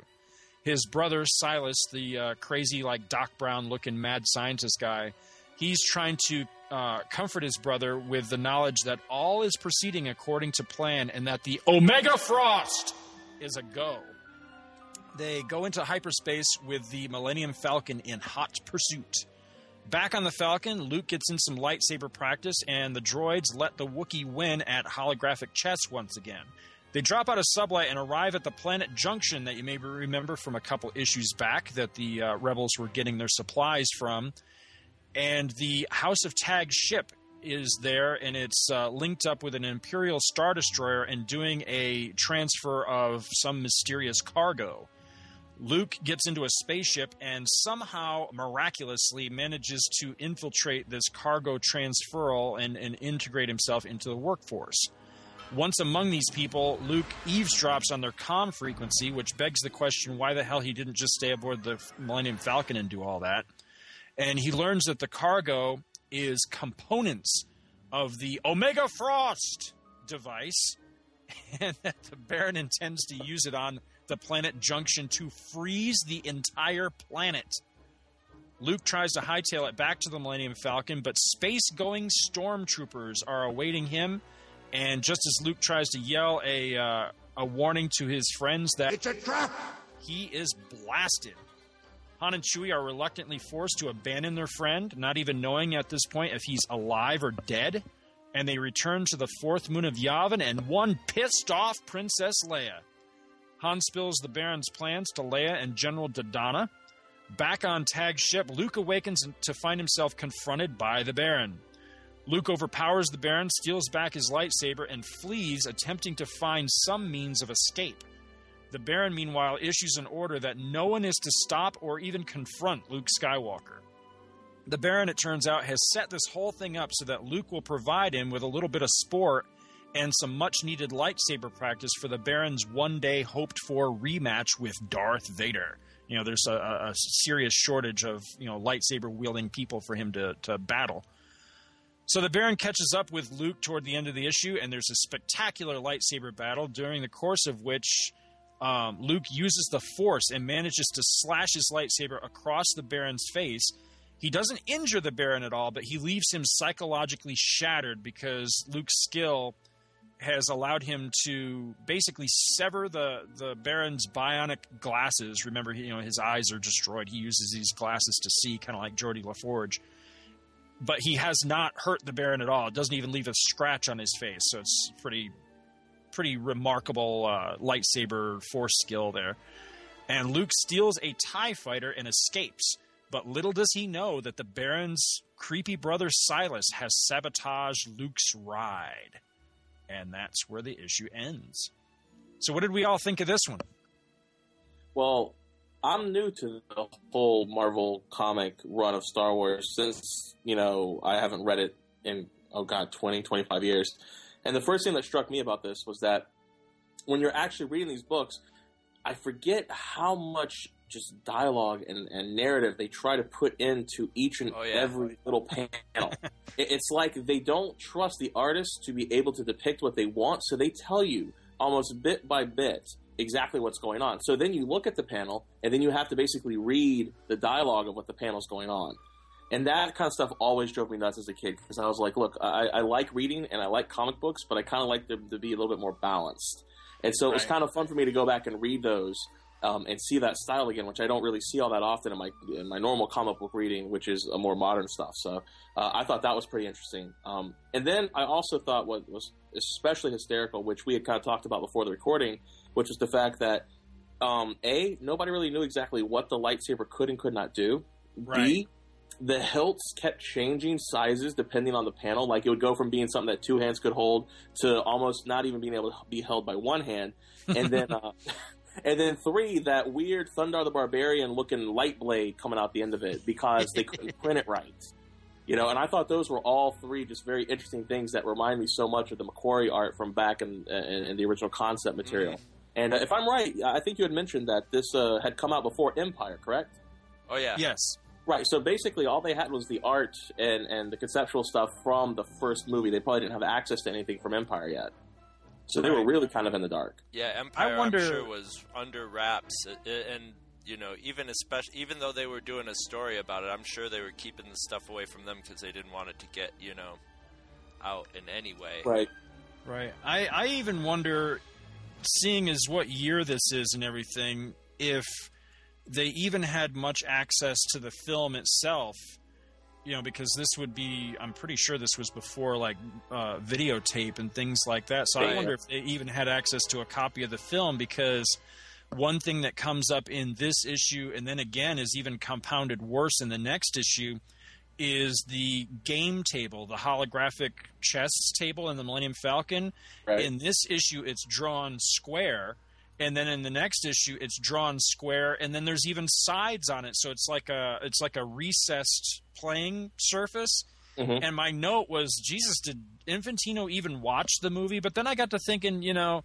I'm looking at it from our perspective when we can just pop in the DVD any any time of the day or night. And back in this time, even if he'd seen the movie He had to ten just times, store it he in his brain. not- yeah, Yeah. yeah, exactly. So you got to cut him a lot of slack for stuff like that. I think.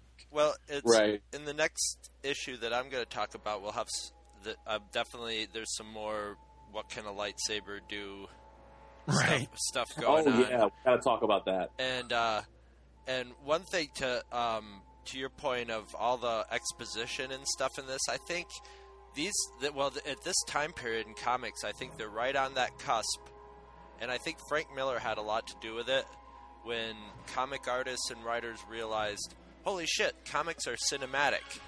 Right. You know, they're, they're, they're like movies. And I think Star Wars had a lot to do with it, too, because when people started getting interested in Star Wars and the making of it, that was the first time you started seeing on TV people be, well, we storyboarded it all out. It's like a comic book, you know, but it's purely visual. And and then Frank Miller started doing Daredevil, and uh, Right. it just a more cinematic feel came over to comics where, um, you know, you started following that cinematic rule of show, don't tell.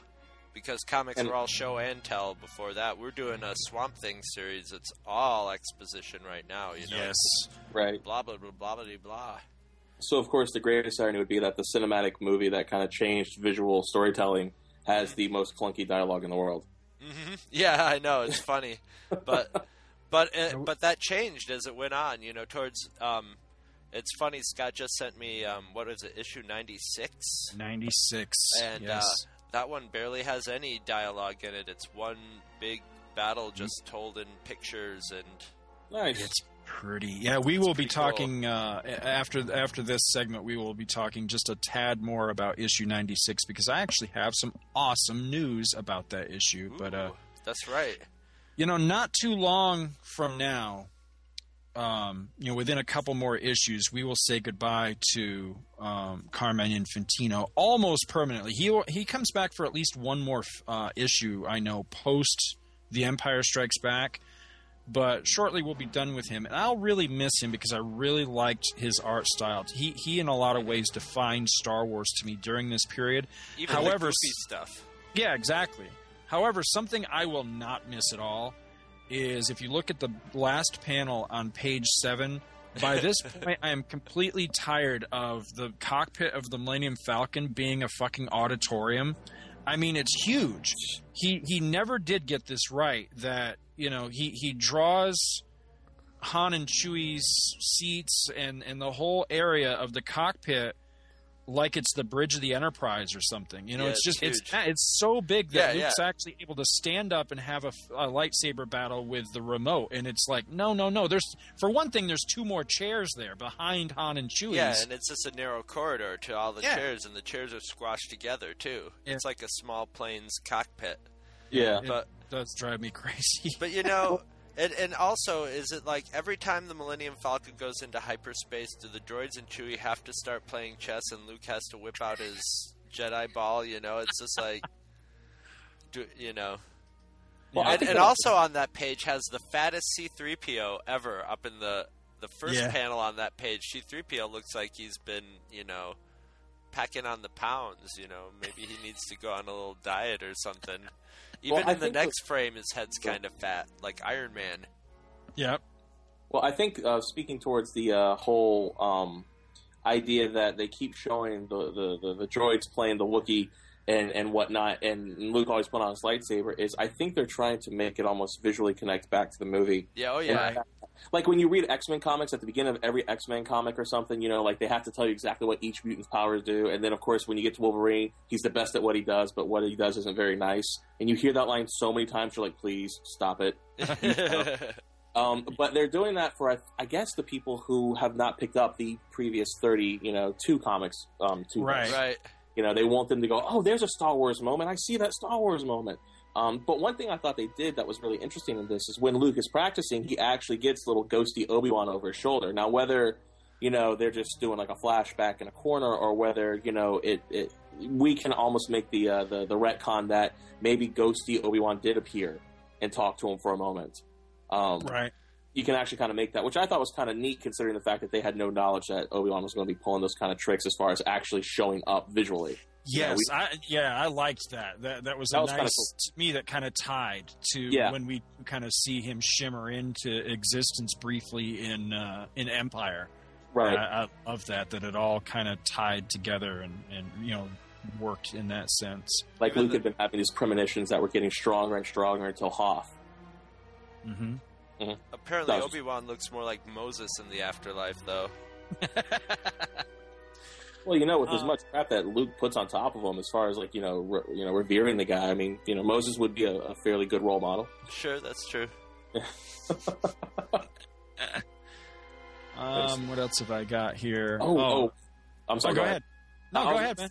Okay, I was going to say one thing I loved about this was when Luke is trying to infiltrate the space truckers. I had like a moment of I wanted somebody to be bringing like a an alien from like you know LV four twenty six, you know, like one of those eggs or something. Uh-huh. I saw that and I was like, man, because they're talking to each other and they're like, oh, this sucks and we got to get this crap up there, but don't talk too much because if you do, you're going to get in trouble and they're going to kill you. And then here comes Luke, and, and I, all he needed to wear was like some kind of like trucker's hat, and we could have had a scene out of Alien in the movie. and this weird crossover. It was so bizarre when I was reading that. I was like, that is just weird. Um, because I really got the impression from the the the uh, the, the, the, the, shipping guys, the the the actual space truckers, that they felt like they were from that movie. And I'm wondering if Infantino uh, uh, went over and said, um, "I need some other reference," and maybe went and saw Alien or something at like a, a, a late night cinema, and got inspired because that was just hysterical to me. And and what kind of crap ass security do you have where Luke could just kind of float in anyways? Yeah, And exactly. It's, it's like, but that was, That was- like that. that was my biggest uh, nitpick with this issue was that you know he just floats in nobody seems to notice him and then on top of that if, if you look at at the panels like on page 11 every one of these cargo units has a balanced four-man team They're, they almost look like an acrobatic troop or something Yeah, Right. and, And here then comes Luke just- Mr. Five. Yeah, yeah, and it's like nobody says, "What, what the hell are you doing here?" You know, what's up with you? You know, nobody acts like it's weird or anything until he, you know, he he gets the information about what they're going to do with the Omega Frost. You know, that it is the Omega Frost, and then what they're planning to do with it. And he splits, and then one of the guys actually said, "Hey, you know, nobody called a break." But other than that. They don't even notice when he comes in. Nobody says anything when he just joins up. It well, just it seems says really something bizarre. about they're so focused on their cargo that they don't see him floating up or some something stupid like that. But you know, come on, it's full of cliches. I mean, Yeah. or so, you know, so Orman's a scientist. So in the last panel, we see him with a test tube in his hand in the classic. You know, gazing beyond his test tube as he tells him his plans are all coming into effect. And, you know, okay, so he's got the Omega Frost right now, and they're trying to hook this sucker up.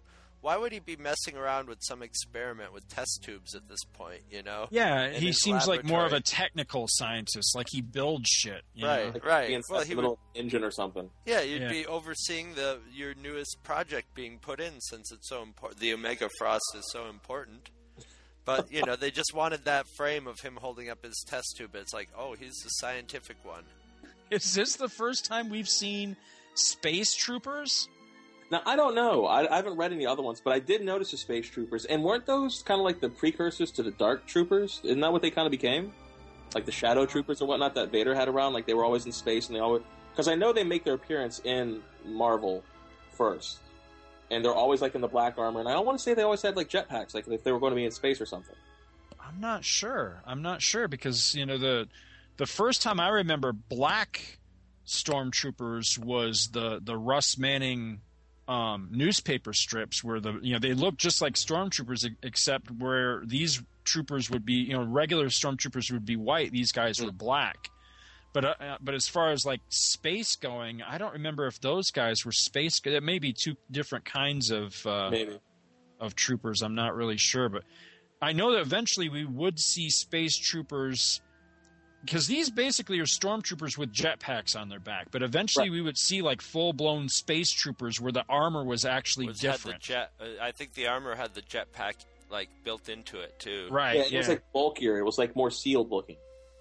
Well, you know, up and you know until we get to um, the Empire Strikes Back, you know, I, I'm sure they didn't realize that there would be variations of stormtrooper armor. You know, when we finally see like the snow troopers, and then Oh, eventually see so like sweet? the bikers, biker scouts. You know, they Marvel probably didn't realize that that they could actually alter the the stormtrooper outfit. They maybe they assumed it would look the same no matter what environment they were in or Right. whatever. I like that idea that that it's slightly different depending on what the environment is, whether it's like in the snow or underwater or in the sand or whatever. I think that's a really cool idea.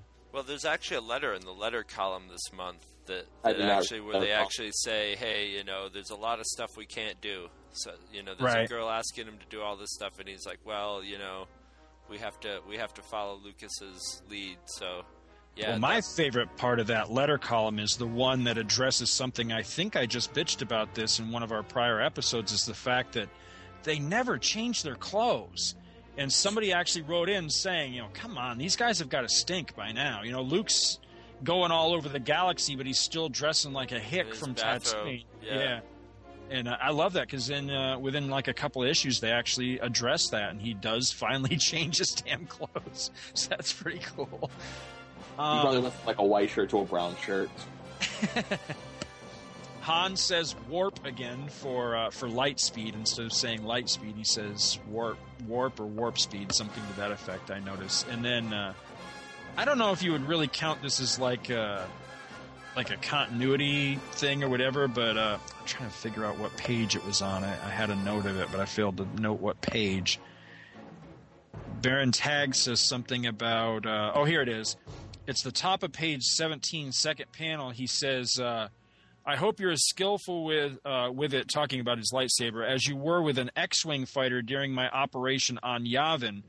Luke took down the Baron's operation in a TIE fighter, not an X Wing fighter. Remember, he actually had a stolen Imperial ship that he used to. Because uh, that was the one where he, the Baron had that tornado machine inside the planet itself, and Luke flew in, blew it up, and then almost couldn't fly out. So somebody somebody forgot what kind of ship that Luke was actually flying during that. It's a minor thing, but I just thought it might be worth pointing out. Now, I did have a question that I, I think I know the answer from reading the, the, next two comics, but now, was the Baron and his brother actually a part of the Empire, or are they just subcontracting out? Well, the Baron was like. he To me, he's like a precursor to Prince Xizor, if you ever read Shadows of the Empire. Right, son. I, I think he's kind of the same type of thing where he wants to gain the favor of the Emperor. He basically wants to take Vader's place as as the Emperor's lapdog, you know, the right hand man and all that. So he's doing what he can to prove himself and to show Vader up. Mm. So he he's so stinking rich. He's he's kind of almost like Count Dooku, where he's rich enough to finance his own doings and his own goings on and I think his brother, whatever his name, Orman or whatever, I think he's the only one who's actually an active Imperial officer. The rest of these guys are just part of the Tagge family and operating off the off the family, you know, off the family budget or whatever. Yeah, because I know that they had stormtroopers, and I know they had some Tie fighters, and I was like, would the Empire really be, you know, handing that stuff out? Oh yeah, you're you're right. Yeah, yeah, that's a good point. I hadn't thought of. Yeah, you're absolutely right. That a board. So I was kind of curious about that. If they they had mentioned that before, like if he was like subcontracting out to the Empire and they'd given him some hardware. Yeah, you know, I for God, I can't believe I've never really thought about that before. But you're right. Aboard Tagge's House of Tagge ship, he does have imperial officers, doesn't he? I never yeah. really it never really occurred to me before, but you're absolutely right because on well, page there's a, there's a bit of tension 18. between the Tagges and the imperials too. The the the imperial I don't know what his rank is, but the you know the guy who's in charge of the we're, they're dealing with is pretty gets pretty frustrated with the right all their shenanigans. Yeah, I just happen to be on page 18, and and when the Baron's issuing the orders to let Luke go, he's talking to a stormtrooper. So, uh-huh. God, I can't believe I never really thought about it before. But you're absolutely right. That is really wacky. That, yeah, these should be his own people. You know, they, these should be the equivalent of like, like Amidala's palace guards or some right. shit like that. You know, they shouldn't. You know, or you know, the Cloud City guards that Lando bossed around. These should not be, you know, uniformed Imperials. I don't think because I, yeah, I don't think that that the Baron or, or Silas or anybody but their brother, the General, actually holds any sort of imperial status. I, I, at least I didn't have that impression. Hmm. I don't know that. Hmm, that's an excellent point. Okay, weird, weird question of the day, I guess. no, I think it's a great question, though. I, am I'm, I'm to have to check that out and see if I can find something on like Wiki, Wikipedia or something that would tell a little bit more about what what the deal is there, because that does seem odd. That you know he's you know he's he's like a eccentric millionaire or something is how I always saw him. Yet he's got a ship full of imperial officers. Yeah, that doesn't really make any sense. Mm. But maybe there's I don't know. Maybe there's a, a good explanation for it that I just am not aware of or something. Issue good call. Well, I'm sorry. I said issue 47. They reveal it all. Yeah. well, you know what's funny is uh, I could be wrong, but to my memory, once the Empire adaptation comes along, I really don't think a lot of this pre-Empire stuff gets picked back up. I'm almost positive that the whole Baron storyline just kind of sort of gets dropped drops in. off. Yeah, and and that's kind of that's kind of strange. It's it's well, they have new material to work off there, so Yeah. it's like they have so much stuff that they have that they can work off that's actual canon. yeah. Well, I So think coming I think maybe even some of the creative teams may change after Empire as well. Uh-huh. If I remember right. So now, coming in 2011, Dark Horse is going to start up the Baron conspiracy, and they're going to bring that back. They're going to Well, you know, it. you, you know, you joke about that, but I actually I, I would find that pretty mind plausible. yeah. Yeah, I wouldn't mind seeing at least like a one shot where they go back, maybe even assemble as much of the old team as they can. Of course, uh, Archie Goodwin's long dead, but you know, assemble as much of the old guys as they can. And kind of do that, kind of wrap the whole thing up. You know, whatever happened to Baron Tagge and his brother and and the whole nine yards? Because I, now I could, like I said, I could be wrong. It's been so long since I've read most of this stuff, but uh, I'm almost positive that after Empire, I really think they just kind of forged a whole new direction, and all, all the prior storylines were pretty much dropped. I'm I'm almost positive. So, yeah, that, I think that'd be neat. I think that'd be really cool to go back and fill that in. Well, maybe somebody's listening and they can do it. That They would can be say, "Hey, that's an idea." Make it so. If they want Scott to buy comics, they'll do that. Nice. Um, let me see here. Yeah, I'm, I think that's all my notes. Except I wanted to point out two things that uh, I don't think we do this often enough, Chris. I'm going to kind of steal a page from the uh, from the uh, Tales of the Justice Society of America playbook, and I'm going to point out what I thought were two awesome advertisements in this book. The first one was, and you know my soft spot for Rom the Space Knight. There's an awesome Rom the Space Knight ad in this, and for a change, it's not the ad for the comic book; it's the ad for the toy. And I thought that was really cool. I love Rom, and that's just a really cool advertisement. And then on the back cover, you just weren't a comic book in 1979 or 1980 if you didn't have an advertisement for Star Trek: The Motion Picture, and I love that picture. That's that's like the uh, what did they call that? The one sheet. Yeah, the poster. thing. Yeah, I love that. Great picture.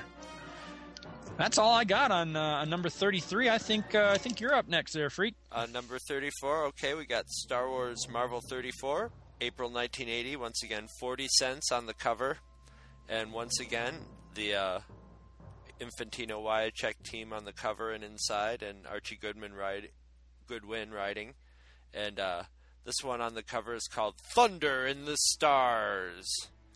And uh, we find Han, Chewie, and the Princess are rushing to Junction with the Rebel fleet in tow, and they're going to cut through an asteroid corridor to sort of avoid the Imperials, and that's you know basically what Han Solo does anyway, is sort of a default maneuver. So uh, meanwhile, Silas Tagge is uh, planning the second conductor of the Omega Frost. It is now ready to freeze and shatter the junction-bound Rebel fleet when they come come to uh, Luke's rescue. So Orman Tagge is still sort of in his stasis shock state, and uh, Luke, meanwhile, has found his uh, stolen Tie Fighter's been sabotaged, and he's just sort of floating out there with just enough fuel to send him into the asteroid corridor.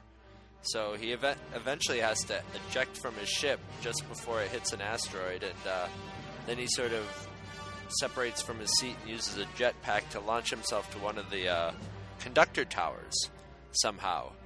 Um, implausibly using his lightsaber to sort of slow him down as he whips towards the asteroid so he doesn't crush himself when he hits it. And finds the tower, but he finds that it's protected by a force field. So uh, the Imperials and the Silas Tagge uh, see Luke fucking around with the tower and they panic and decide they're going to activate the Omega Frost, even though there's a force field before Luke can do anything. So, fortunately for Han and the fleet, they notice this ahead of time because they've turned this thing on early and there's frozen asteroids up ahead, which I thought asteroids in space were frozen anyway. But anyway, they look up and they, you know, they see space ahead of them is frozen and they realize It's a trap! Unfortunately, uh, they're still unable to stop the fleet in time before it reaches the de- deadly Omega Frost beam. But, fortunately, Luke discovers the force field sort of ends at the ground, so he digs through the ground to get to some of the machinery and knocks out the tower. And uh, now the fleet is free to attack the Tagge ship. Um, Orma- Orman. Sorry. Orman. Every time go- we say Orman, I think of that Suze Orman chick that's always Orman. given like the I like saying like the- Orman. Orman. Orman. Silas, um, Orman goes to Silas and he's begging him to help, but um, you know he says, "Okay, well, if you want to live, we have to do this." But apparently, it's too late because it, it, appears that the rebels blow up their ship, and uh, so the Falcon finds Luke and scoops him up just in time before his air runs out, and the heroes are reunited, and that's the end of the saga of the Omega Frost. another another one where where he actually turns his lightsaber on and off to slow himself down. I don't. I What the just don't is with that? see how that. We were having in uh, in um, we're sort of recording these Star Wars and Star Trek episodes out of order, but we were talking about the Enterprise pushing off something in space to get away from something. Right. And just yeah, what is his lightsaber pushing against? The vacuum of space? Yeah, I guess they assume that since the lightsaber actually extends, that it's creating some sort of force. Yeah. And I'm like, what the hell are they talking about? He's turning it off and on. Like, I like, Literally, I- it would be like turning a flashlight on and uh, off. Right. I mean, the only thing I could figure is that maybe there's a mode, like, you know, Anakin was that awesome when he made the lightsaber, Sure. and he could put it on, like, sputter mode, where it would just kind of flash out plasma and just kind of like a wash instead of, like, an actual concentrated beam. Um, but it was so bizarre, man. I was just looking at that, and my wife is shaking her butt in front of me. Hold on. Hey, wife. Sorry, guys. Uh, I decided to do a little Awesome. booty dance for Pay attention. but I just saw that, and it was the most bizarre thing because they're like, and slowly Luke begins to decelerate, and and I'm like, the fuck he does? He's going to sit right beside of that ash. And it, it, it made me laugh quite a lot because I, I thought it was so hysterical that they had given this lightsaber this miraculous property of being an engine without having any fuel or concept of momentum or thrust or anything. Well, shouldn't the lightsaber just plunge right into the surface? Right. Yeah, that that's, what about- I've always that, thought That, that since would I be was a about the kid. only, that it, only effect, yeah, that it should Yeah. have. Because I mean, it, it, it's it's basically like a super razor blade. You know, it just it, you know, it's like Right. Wolverine's claws. It cuts through anything. So instead of having this, you know, well, uh, the only thing I can think of is that you know, and, and this is my shit attempt at a no prize for this, but. All right, we, we learned in Splinter of the Mind's Eye that the lightsaber does have different properties. Like, for example, I think in that one, Luke could actually adjust the the blade whip where he could make it like pencil thin to what did he like use it to pick a lock, Pick a lock or or something, something like yeah. that I think. So I'm thinking Yeah. maybe there's a, a way where you could actually make the blade solid to where it wouldn't actually cut, but it would actually act like a like a light baton, say, you know, like a like a police truncheon kind of thing. And if he could do that to where it was in a mode where it wouldn't actually cut, but it would just make like a solid beam of light, then maybe that explanation would sort of half-ass work. But still, you would think it would like break his arms or Oh yeah, it Or would, only, something. It, it would only work like in the last second as he was hitting the ground, maybe. But I Yeah, mean, this was he saw the asteroid coming, and he's just like holding his lightsaber out in front of him and turning it on and turning it off, and the force of that is slowly slowing him down. It's no, you know, I mean, they at least they could. Uh, they could have, you know, it would be the same thing as if, like, he starts spinning it like a propeller in front of him or something like that. You know, it's just, but you know, of course, I'm sure they, they were figuring their target audience was about 10 or 12 at this point. No So, cared. or if they were older, they were just like, okay, whatever. Okay, so I have to totally bring up page one, panel one, first big splash page. D- Is it just me or does Leia look like a man? Except for the tits. Yeah, well, except I mean, like, Carmine, well, that's a running gag in, in this. Is Carmine Infantino is very lovingly renders Leia's tits. y- yeah, no, she's got some nice tits in this. Um, but and if you actually look, Chewie's actually kind of glancing over to the tits, like it's like like he's hungry, hasn't had milk for the day or something. Yes. But then again, look at Chewie. He looks like some kind of like Viking that hasn't shaved in a millennium. Well, he yeah. There's several different types of Chewie that Carmine Infantino draws. There's Bigfoot Chewie. There's Viking Chewie. Yeah. There's several. Th- now this is a pretty accurate, good Han, Sol- Han Solo for for Carmine Infantino. Yeah. he, just Three. likes to draw his face as very angular. So a lot of times women can come out being very pointy Nasty. and having that that praying mantis head sort of thing Yeah. going on. But then then you go to page. Well- oh, where is it? There's Sorry, I was going to say, but on page two and three, beautiful two page spread though. Yeah. Well, the I mean, that was pretty spaceships are like, always. The spaceships are always beautiful. They're always um, nicely detailed and stuff. Sometimes the Falcon could look really weird. In the last issue, there was one where this Falcon was sort of flattened out a little bit. Yeah, it's flattened out on the bottom of that one too. this but one, too. Still really sweet. Yeah. But uh, yeah, he always he always draws the, the spaceships really well, and and you know his people. It's just sort of you get used to his style. You know, you get used to that angular sort of style, Mhm. and uh, you know it would be like if Jack Kirby was drawing it or something. I would get used to the Jack Kirby face, Right. And uh, so I've I've gotten used to over the years the Infantino style of drawing the faces. Although like when it was fresh and new, it kind of annoyed me a little bit. But um, Which is why I'm probably noticing this so much. yeah, and he's gotten better. Like in the early days, his stormtroopers were always kind of squashed down and uh, and weird too. But he's getting better at drawing stormtroopers. But the thing, the thing that just out of this whole story arc that's that's annoyed me has been the uh, the Omega Frost and the fact that like since they turned it on in space. Okay, I would get it if all the asteroids broke up or everything, but they're dripping. For one, they have ice dripping off the bottom of them, as if Right, there was like- gravity. Like, what is it, stalagmites or tights? Which one comes from the ceiling? Oh, Considering there's an uh, up or down in space or whatever, but on the frame, Yeah, that's-. But it's all just hanging down from the from them, and it's like, where did all that water come from, too? And that water would have been solid anyway if it was in space.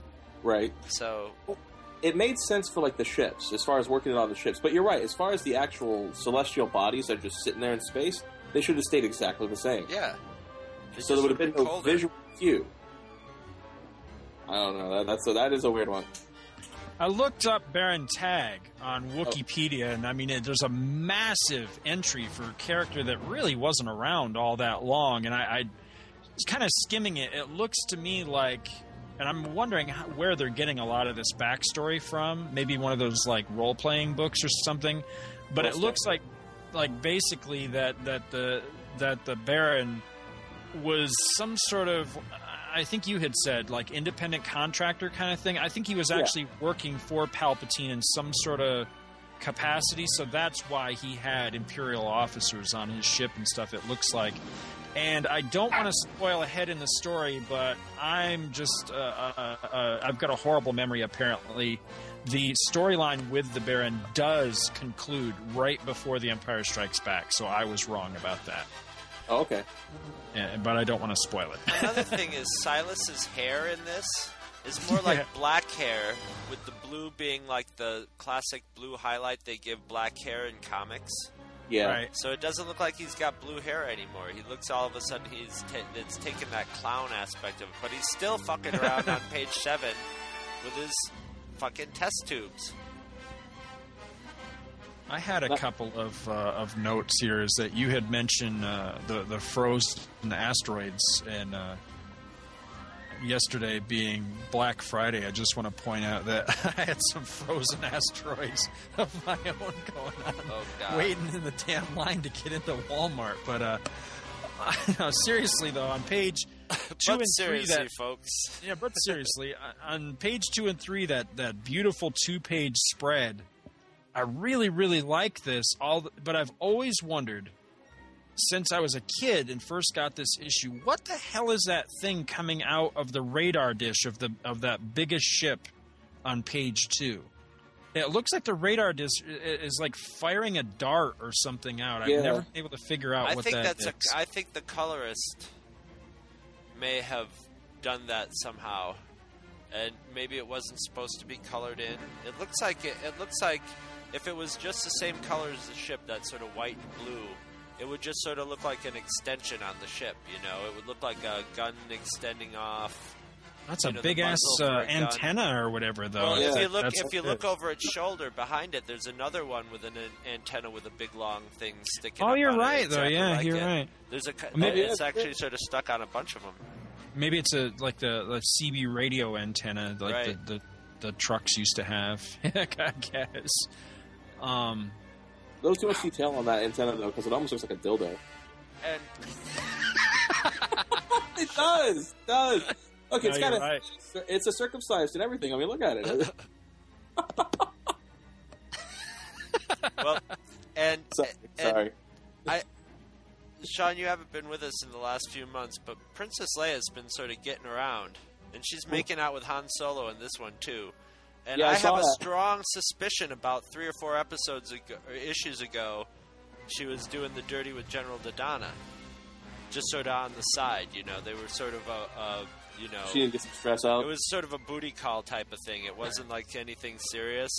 Right. Uh, Han and Luke were both off, and she sort of, you know, is twizzling around Dodonna's hair, and now she's making out with um, with Han, and she's using her same line that she used on Luke when she made out with him.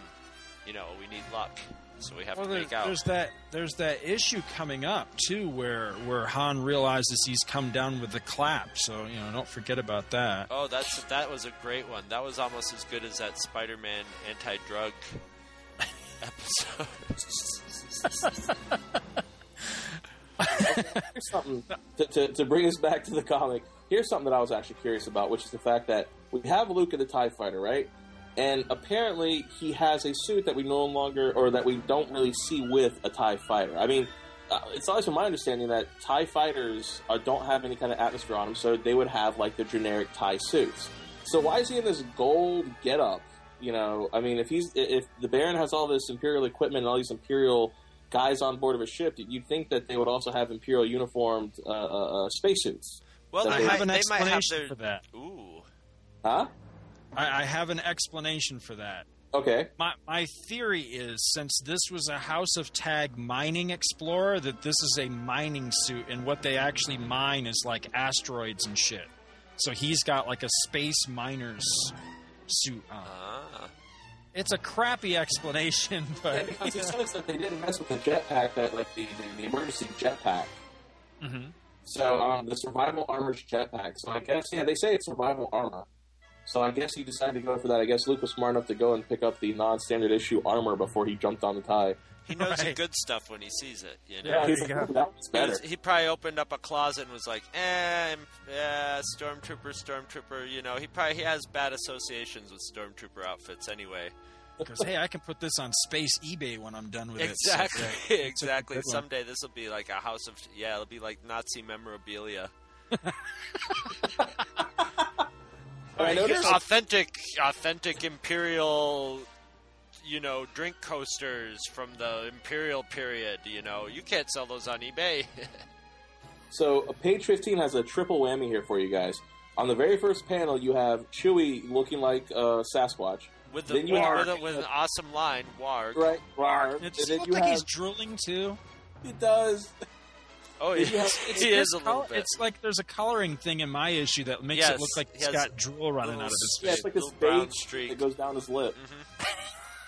and then you got the you got the Leia Han hookup that we talked about a moment ago, and then you have the spaceship right below it that looks like it has three giant hair curlers for engines. Yes.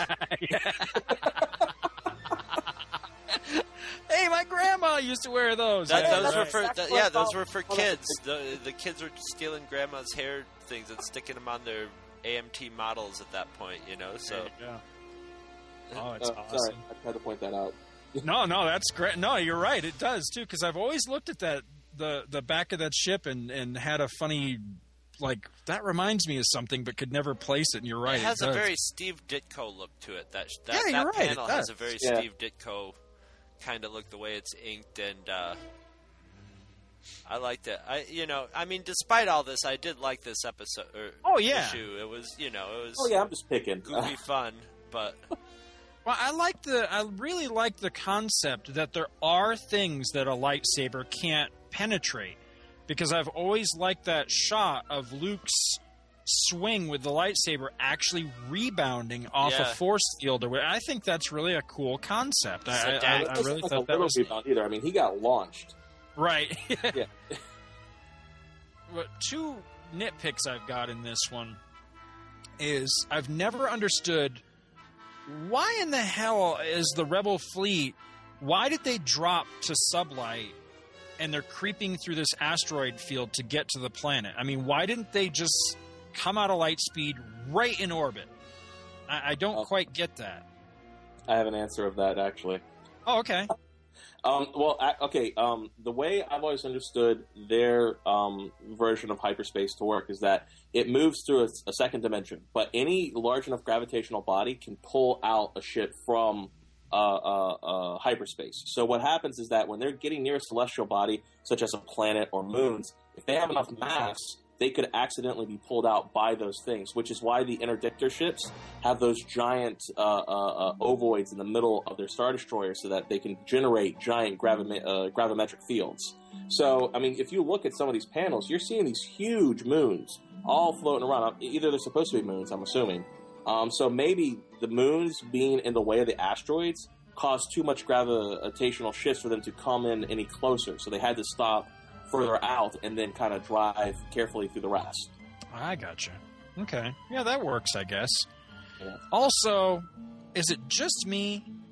I mean, I, I know that comics did this a lot, and I know that Archie Goodwin did this a lot in particular, but uh, maybe I'm just nitpicking. You tell me. But once the gig, the, the the jig is up here with the Omega Frost, and and Han realizes what's going to happen, they shift plans and I, I can't find it. I'm, I'm flipping, but I don't actually see it. But there's basically there's a point in here where he's like, "Oh, well, this was all just a trap laid to to catch us here," and they never do go to Junction. Now, I'm wondering how does he make that leap in logic that the planet was never in any danger at all? It, it seems to me like, at the very least, they should still go to the planet to check to make sure but he just seems to to jump you know i mean of course it's the right conclusion but it still just seems like a bit of a leap in logic Yeah. or maybe a leap in faith that well they only have one Omega Frost set up in Right. space, and they were going to set it. You know, since they set Yeah. it up in space, they didn't set it up at Junction or. right well well that the the that the rebel fleet was the only target i guess was was what i'm mm-hmm. saying that you know that he i mean because how would he know that I mean, there, there was there was one Omega Frost thing on Tatooine. Now there's another one here. I'm just wondering, you know, is, is it really? I mean, wouldn't it be best to make sure, rather than just go, well, we must have been the intended target all along? Yeah, but know? it wouldn't be very um, good for keeping the story moving along. Yeah, that's true. That's true. Yeah, it's Well, probably that's- more of those things where 28 of the 30 pages they had to tell the story on were used, and then they're like, okay, we got two pages to wrap it up. Right. I thought the uh, I thought And the they're like, ah, you know, people too." ask questions about this story, but they'll ask it 25, 30 years down the line when they're doing I'll some stupid podcast about it. Yeah, I'll be dead by that time. oh, that's wrong. Nobody will be able to really call me on it, so. That's fucked up. thank you, thank you. That's what I'm here for. Well, uh-huh. is that all we got on this one, fellas? Yeah, I think we're ready to think so. move on to, to the Darth Vader playing with his action figures issue. Dude, I love this cover. I do too. Yes. I actually have a note about that. You know what it reminds me of? It really reminds me of those old Justice League of America covers where Despero was playing chess with the with the Justice League figures or something like that. I keep expecting to see a Darth Vader, like a pink Darth Vader with a little apron on, come up behind him and lift him out of his high chair and be like, "Come on, it's time for your nap." You know, put those down. It's time for your nap. Oh, Oh, that's funny. Mom. Arr. no, but I mean, can you imagine what the other side of this is, which is actually Chewbacca's playing him on the dejarik table, and the, the the droids are behind him saying, "Let let the Wookiee win." No, and it's- like, it's- "No." It's that giant Cthulhu-looking squid from from those uh, Marvel UK that Marvel UK story that was so wacky by Alan Moore. Alan Did you ever read course. that? I did not. Oh, it's it's bizarre. It's so bizarre because it's basically the same squid that we would later see in, in Watchmen, and Mhm. Vader's playing like a like a chess game with it, and it's really strange, very very weird and creepy kind of. I'll have to look it up. Yeah, the the there weren't very many stories that were unique to the Marvel UK imprint of Star Wars, but the ones that are out there, they're worth seeing just They're- to see How the- the- bizarre they are. yeah, the British perspective on Star Wars is so entirely different from ours, you know. And I'm not saying one's necessarily better than the other because there's a lot of wacky stuff in these issues too, you know, until they got more stuff to play with, you know, with with later movies and everything. There's there's some strange stuff in those, but yeah, the the British stuff just you know, Takes to me as an American, yeah, really just stands out as being that extra level of bizarre and strange, but What the hell? yeah. yeah. Well, let's get into the next one here. This is our Dive final in. issue. This is number 35 from May, or cover dated anyway, May 1980. So this would be right around the time that Empire was going to be coming out. Um, cover is again by uh, Infantino and Bob Wiacek, and it's Darth Vader playing Star Wars chess with Luke, Han, Leia, Chewie, the droids, and Baron Tagge. It's a really cool cover. I, I, I really do like that one. It's very cool. Written by Archie Goodwin, art by Infantino and Gene Day on the interior. Original cover price 40 cents. Story entitled Dark Lord's Gambit. And a scene totally reminiscent of his first reappearance way back in issue number 21. Remember that was the one where we when we reviewed it, Chris, we were going, "Wait a minute, I thought this was the issue where he found out about Luke." The two scenes No, they're are just so similar. So similar. Yeah. Darth Vader finally learns the name of the rebel pilot who destroyed the Death Star, Luke Skywalker, a name he has sought for many, many issues now. So, armed with this information, Vader um, meets up with General Tagge, the younger brother of the late Baron, and learns of the Baron's com- conspiracy to wrest the Emperor's favor from Darth Vader and the circumstances that led up to the Baron's demise. Now, did we actually see that? We didn't see that in the last issue, right? That's all told in flashback. It's, yeah, it's kind of implied. Yeah. Yeah. You see his ship getting blown up, but he and his brother, are, he's like, if you want to live, we got to do this. This is what our plan is. So they have an out. You know, if they want to bring Right. the characters back, they could have gotten into a shuttle or something. They one of them, but you see the ship like blown up right after that. Right. Well, Vader. Uh, Vader even learns at this point that Luke Skywalker was involved in all this, and when he hears that, he gets really pissed off. And you know he's furious. Vader drops this bomb on General Tagge.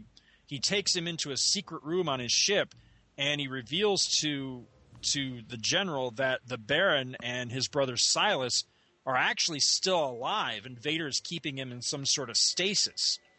So the younger Tagge, you know, he actually turns out that he's pretty dismayed to learn all of this because the title of Baron has now passed to him when his other brothers were were killed. And so any sort of, you know, quote unquote resurrection of these two would throw a monkey run, monkey wrench into his plans and he would lose the the Baron title and all, you know, the perks that come with that. So I thought that was really classic, you know, very slimy of this guy that he actually wants the title and the power and everything more than he wants his brothers, you know, brought back and restored to full health. So Vader secures a pledge of cooperation from General Tagge in order, uh, you know, in, return for Vader keeping his brothers on ice and also not tattletaling to the Emperor about all the shenanigans that they've been up to in all these prior issues. So after Tagge leaves, uh, Vader's toady Wormus asks Darth Vader, you know, why didn't he just take advantage of the situation and finally just crush these pain in the ass Tagge people once and for all? And Vader gloats basically and says that, you know, they're going to serve him much better as his pawns. So sometime later, we see Luke Skywalker, and he's back behind the controls of an X Wing for the first time, I believe, since um, the adaptation of A New Hope, by the way and he's leading a mission to eliminate some TIE fighters that are attacking a ship inbound for the fourth moon of Yavin. And so the TIEs are taken out, and the ship lands on the rebel base. Han assists a wounded Princess Leia, and I'll get back to that point in just a minute about the wounded Princess Leia. Um, he escorts her out to greet their new guests. And we are at this point introduced to Sister Domina of the Order of the Sacred Circle. And she has come to invite a rebel representative to come to the planet Monastery for a conference on, yeah, I know, on whether or not the Sacred, Sacred Circle should end their neutrality and side with either the Empire or the Rebel Alliance. So Domina, um, she really seems to, to take a liking to Luke right away, and she wants Luke to, to be the representative, but he declines on the grounds that you know he's hardly any sort of diplomat. Um, but when Domina later reveals that the Empire's representative in this situation is none other than Darth Vader, then Luke, you know, practically begged for this assignment. Um, Luke and R2D2 they leave for Monastery with Domina and her people, and General Dodonna uh, dispatches Leia, Han, Chewie, and C3PO to secretly tail Luke in the Millennium Falcon. R2, it turns out, he's been fitted with uh, what is essentially a bug, you know, like a, a, spying device, so that Leia and the others can listen in on all of Luke's activities. So they arrive on the planet Monastery, Luke and, and Domina and R2 and everybody. Um, and Luke finds himself in action right away when he is uh, forced to slay a night shrike, which is this giant bat like creature that attacks Sister Domina. So she speculates on what made uh, a, you know basically what's a creature of the night attack during the daytime when we see this off-panel voice suggest that maybe it's Luke's disruptive rebel uh, presence. And this is how Luke Skywalker finds himself face to face with the man that killed his father and destroyed Ben Kenobi. Remember, this is pre Empire. Darth Vader. Luke you know, he gets enraged and he seems like he's about to set upon Darth Vader when R2 basically slams into him and reminds him of the nature of their mission. So Luke promises Vader that they will meet again and they're going to settle up. Uh, What's that? Sorry, you said we'll meet again, and I just felt that you oh. said. I'm sorry, I messed you up. Go ahead. Sorry. No, no, it's fine. I'm sorry. No, no, you're okay so you know that they'll settle up about all this stuff later. And Vader is you know completely unimpressed with Luke's bluster and everything.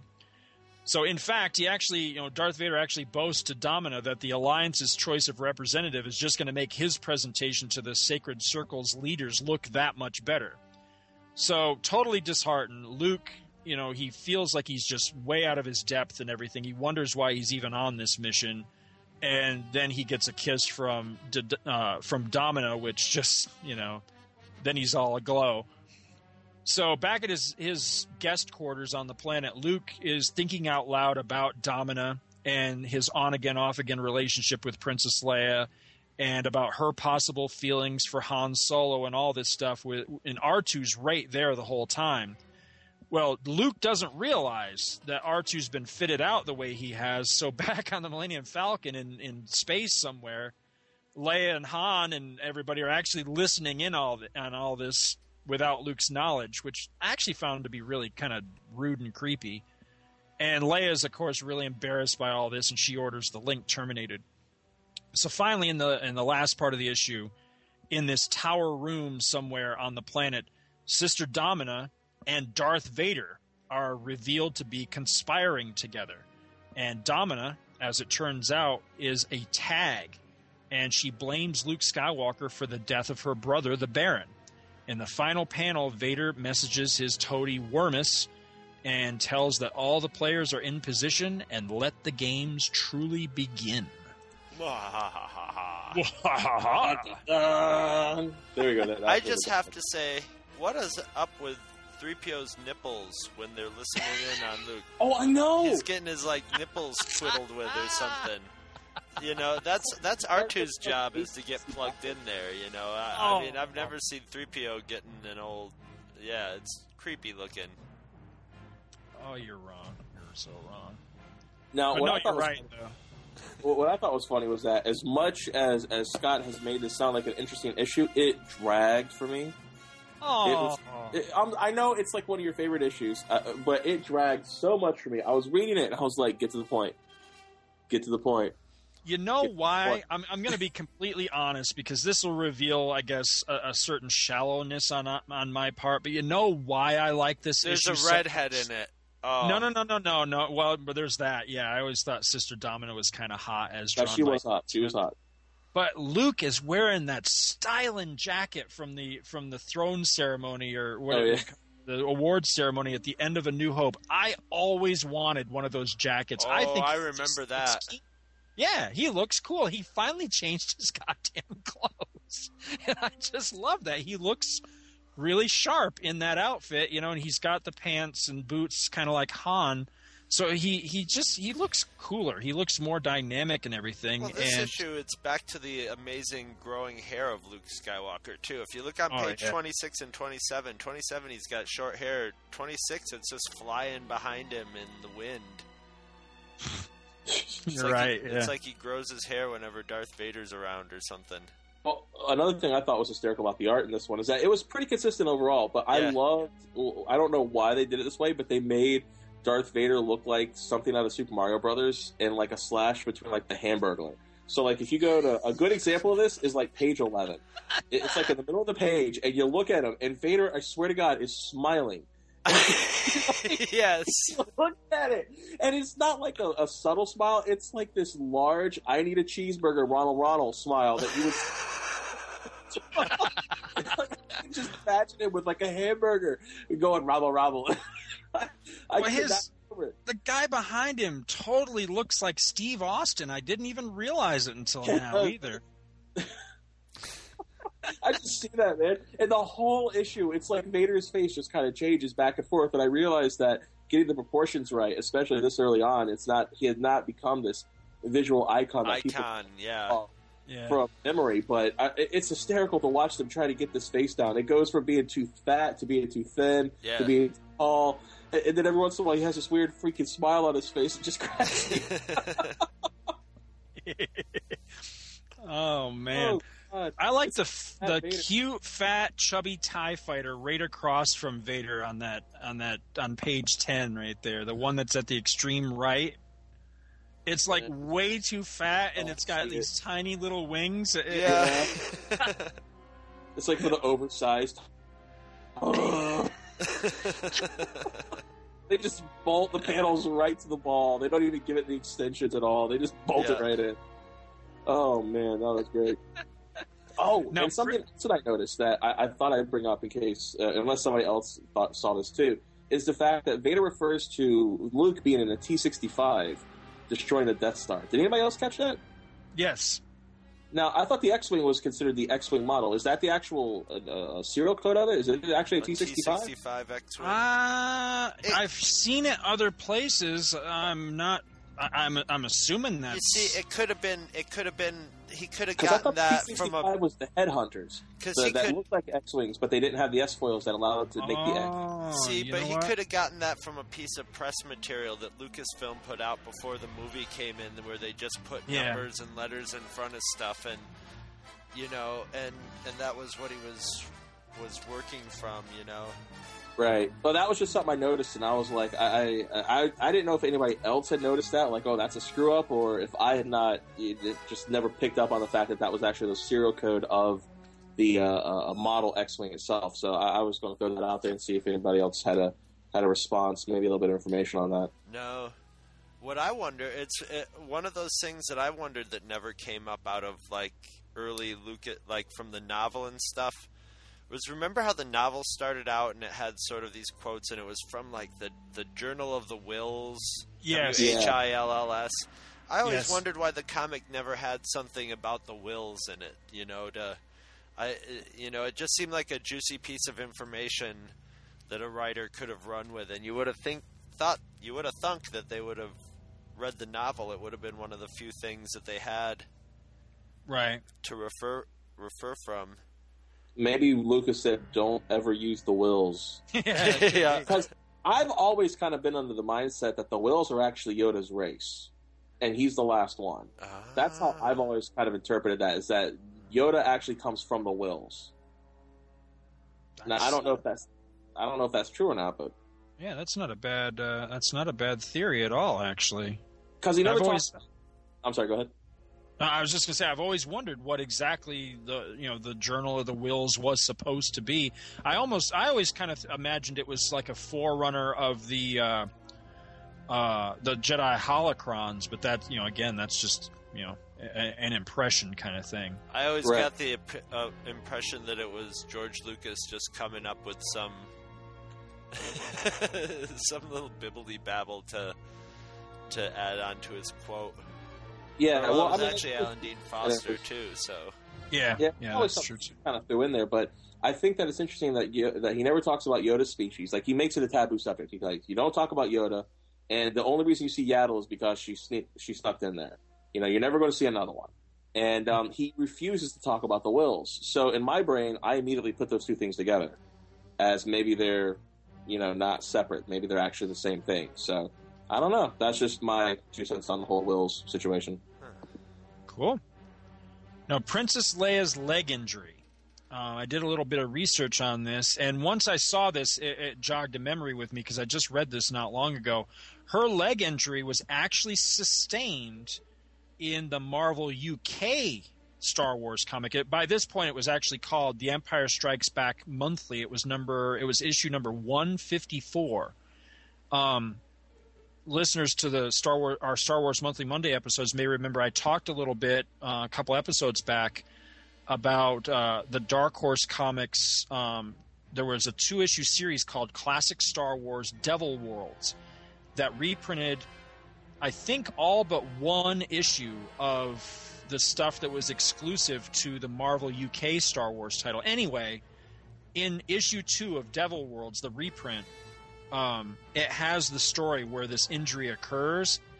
I would recommend if you can get a hold of it, read it because it's one goofy ass story, but it's a lot of fun because it is so un Star Warsy. It's basically where Leia's on this planet for something or other. I can't remember what, and this like godlike being pops in out of nowhere, is mystified by our universe and how it works, and has all these like godlike powers and starts toying with Leia and stormtroopers and stuff and it was really really bizarre.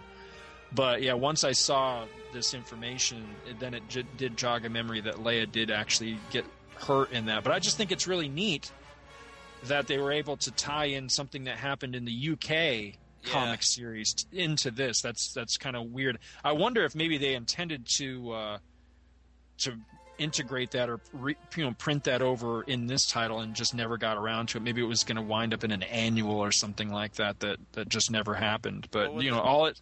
I'm sorry. when they have that shot of her there with her leg injured, Uh-huh. look how scrawny she is. He just all of a sudden drew her. She's got chicken legs, and like her midriff is like Barbie doll style. And Yeah. he doesn't draw her like he usually draws her almost kind of action figure-y. Yeah. And in these two frames, she's just scrawny. Even her her calves are like it's weird. It's like she's been starved or something. Well, they're under a blockade, so maybe they're running out of food Maybe or they're something. hungry. Yeah. Yeah. But one thing I thought was interesting was you were saying the uh, whole idea about how you know they they talked about that last mission, and I love that they were actually ballsy enough to say we've yet to tell you this story. Like Yes. we know you're going to keep buying our book, so we're not going to tell you some awesome shit that happened to her yet. Um, wh- which is kind of a pimp move. I thought that was really interesting, considering the fact that you never know. Like, does the Star Wars franchise run out of steam the next month or not, or do you keep pushing it? You know, so that's kind of. I I always liked it when they kind of had the audacity to say, "We know you're going to keep buying our book, and we're going to say, hey, keep, you have something that happens here." Yeah. and uh, that, that was kind of cool. Now, the the last point I've got for this one, and, and to me this is kind of a whopper, is this idea of neutral ground keeps coming up in the Star Wars series. It will come up again at least one more time post The Empire Strikes Back. There's there's an issue where Leia goes on a mission, and again Darth Vader is involved. And all I can remember is it had something to do with banking or trying to secure funds from this neutral planet or some shit like that. And I just wonder, you know, this was at a time when we didn't have the prequel trilogy to look at because if you look at the prequel trilogy now, I think you can actually explain away a lot of this stuff, but but not taking the prequel trilogy into any sort of account during this, even as a kid, the idea that there were planets that were not subject to imperial law kind of bugged me, and I wonder how you guys feel about that. Well, it was always sort of known that like Tatooine was a bit, you know, the further away you were from the center, the less control there was. You know, the further you got from Coruscant, the less control there was by the Empire. I know but that the when I- Empire, it seemed, was looking to control whatever it could. Right. But Yeah, it's only so that- big. Right. I know that when I was a kid, when I looked at the uh, uh, idea of how the Empire worked, is that obviously they controlled the core, they controlled the inner rim, and they had some people in the outer rim.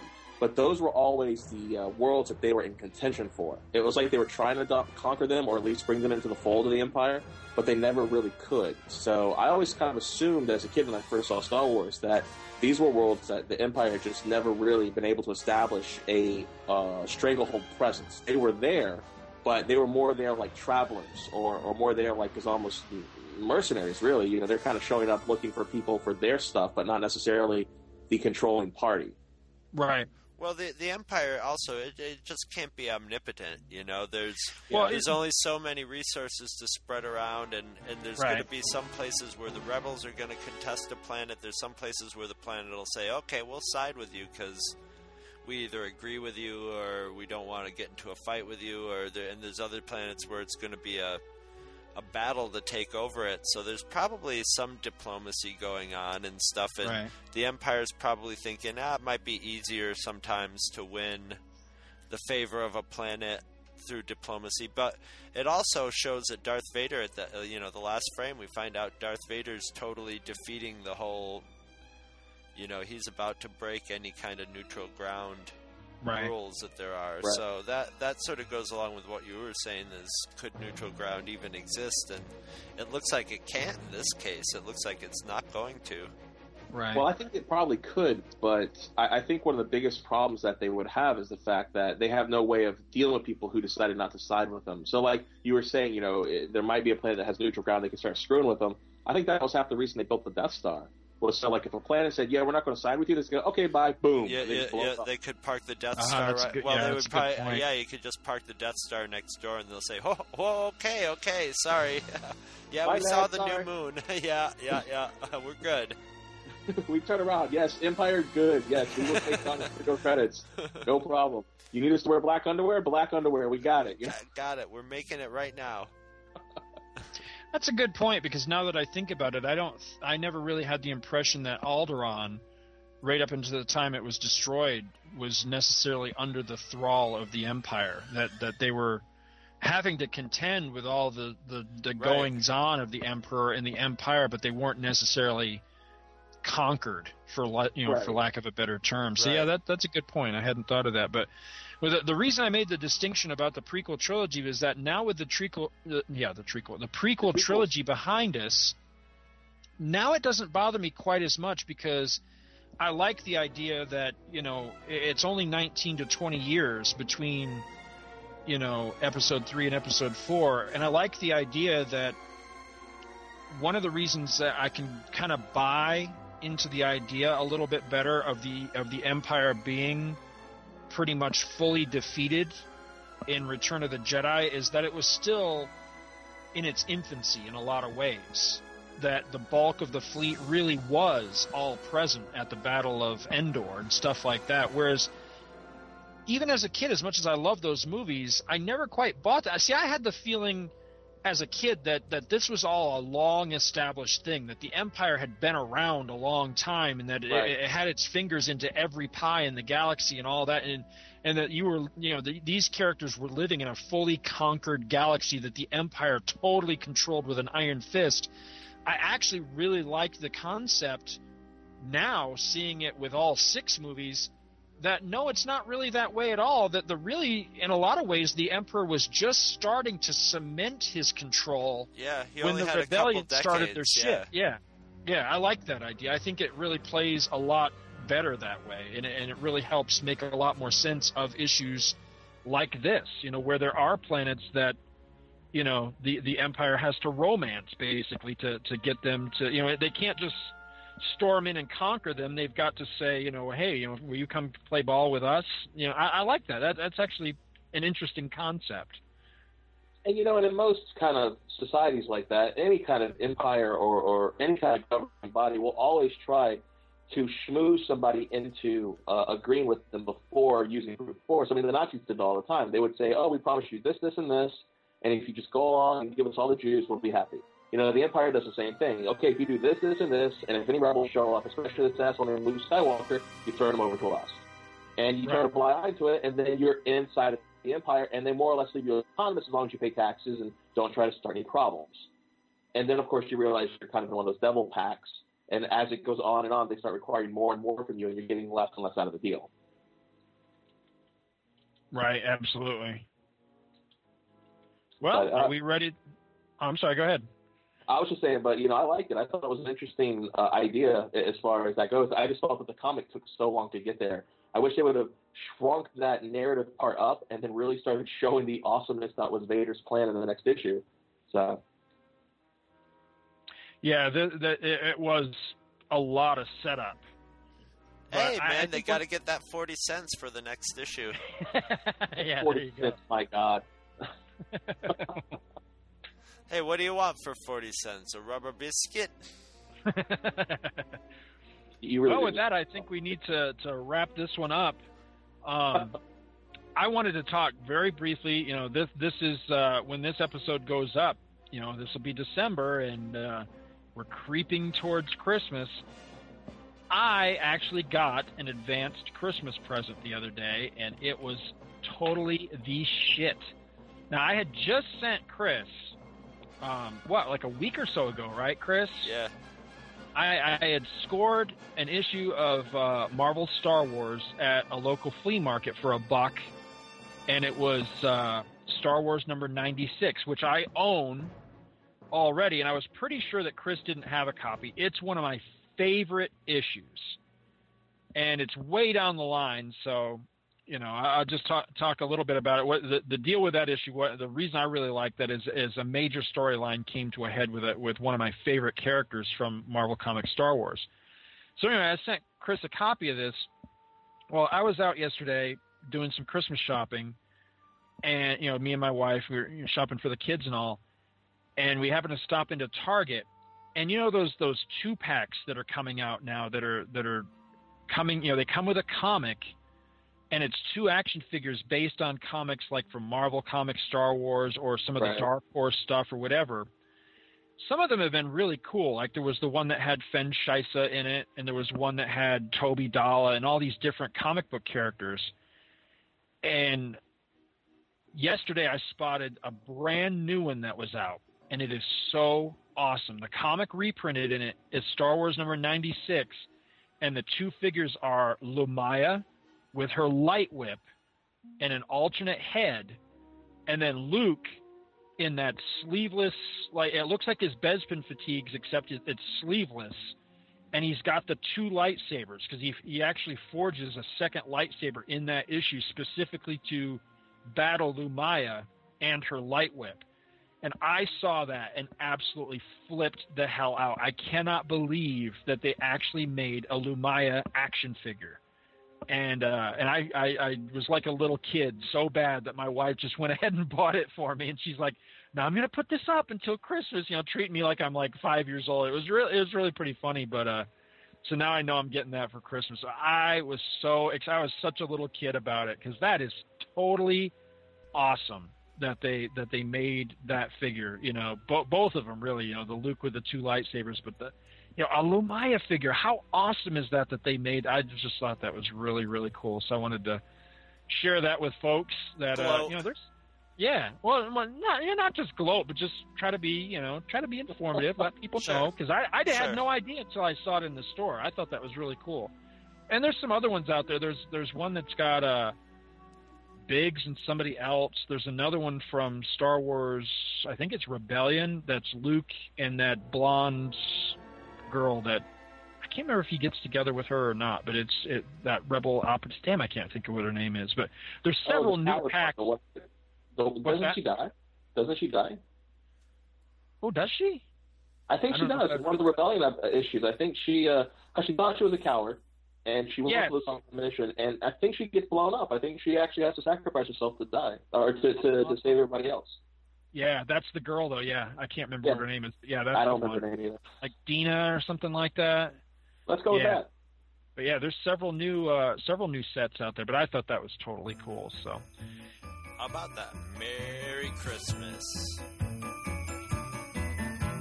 Merry, Merry Christmas, have a Christmas with glee.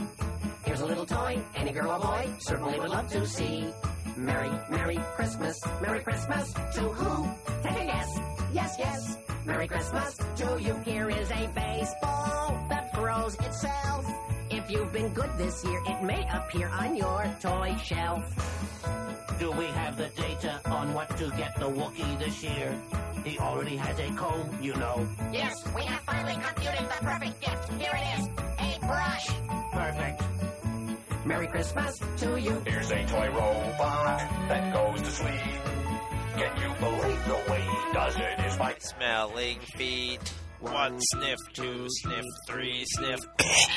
Merry, Merry Christmas. Visit our website at twotruefreaks.libsyn.com, where you can download all of our episodes and find our forum to openly and freely discuss topics from this and all other episodes with us and your fellow listeners. twotruefreaks.libsyn.com is spelled T W O T R U E F R E A K S dot Libsyn, which is L I B S Y N dot com. The Two True Freaks now have a phone line where you can call and leave a completely inappropriate message. Maybe we'll even use it on the show. That number is 1 585 COP Lure. That's 1 585 267 5873. You can email Two True Freaks directly at twotruefreaks at gmail.com. If you enjoyed this show, why not review us in iTunes? And if you didn't enjoy this show, why not review us in iTunes? Two True Freaks is a very proud member of the League of Comic Book Podcasts. For more information, visit comicbooknoise.com slash league. We are now also members of the Comics Podcast Network. You can check it out at www.comicspodcast.com, where you can hear our new episodes when we put them up. Thanks for listening to Two True Freaks. Two True Freaks has been brought to you today by Damanzo Core of Milan, Italy, and by the letters F and U. Okay. Zing. That should be the beginning of the actual segment. Wing.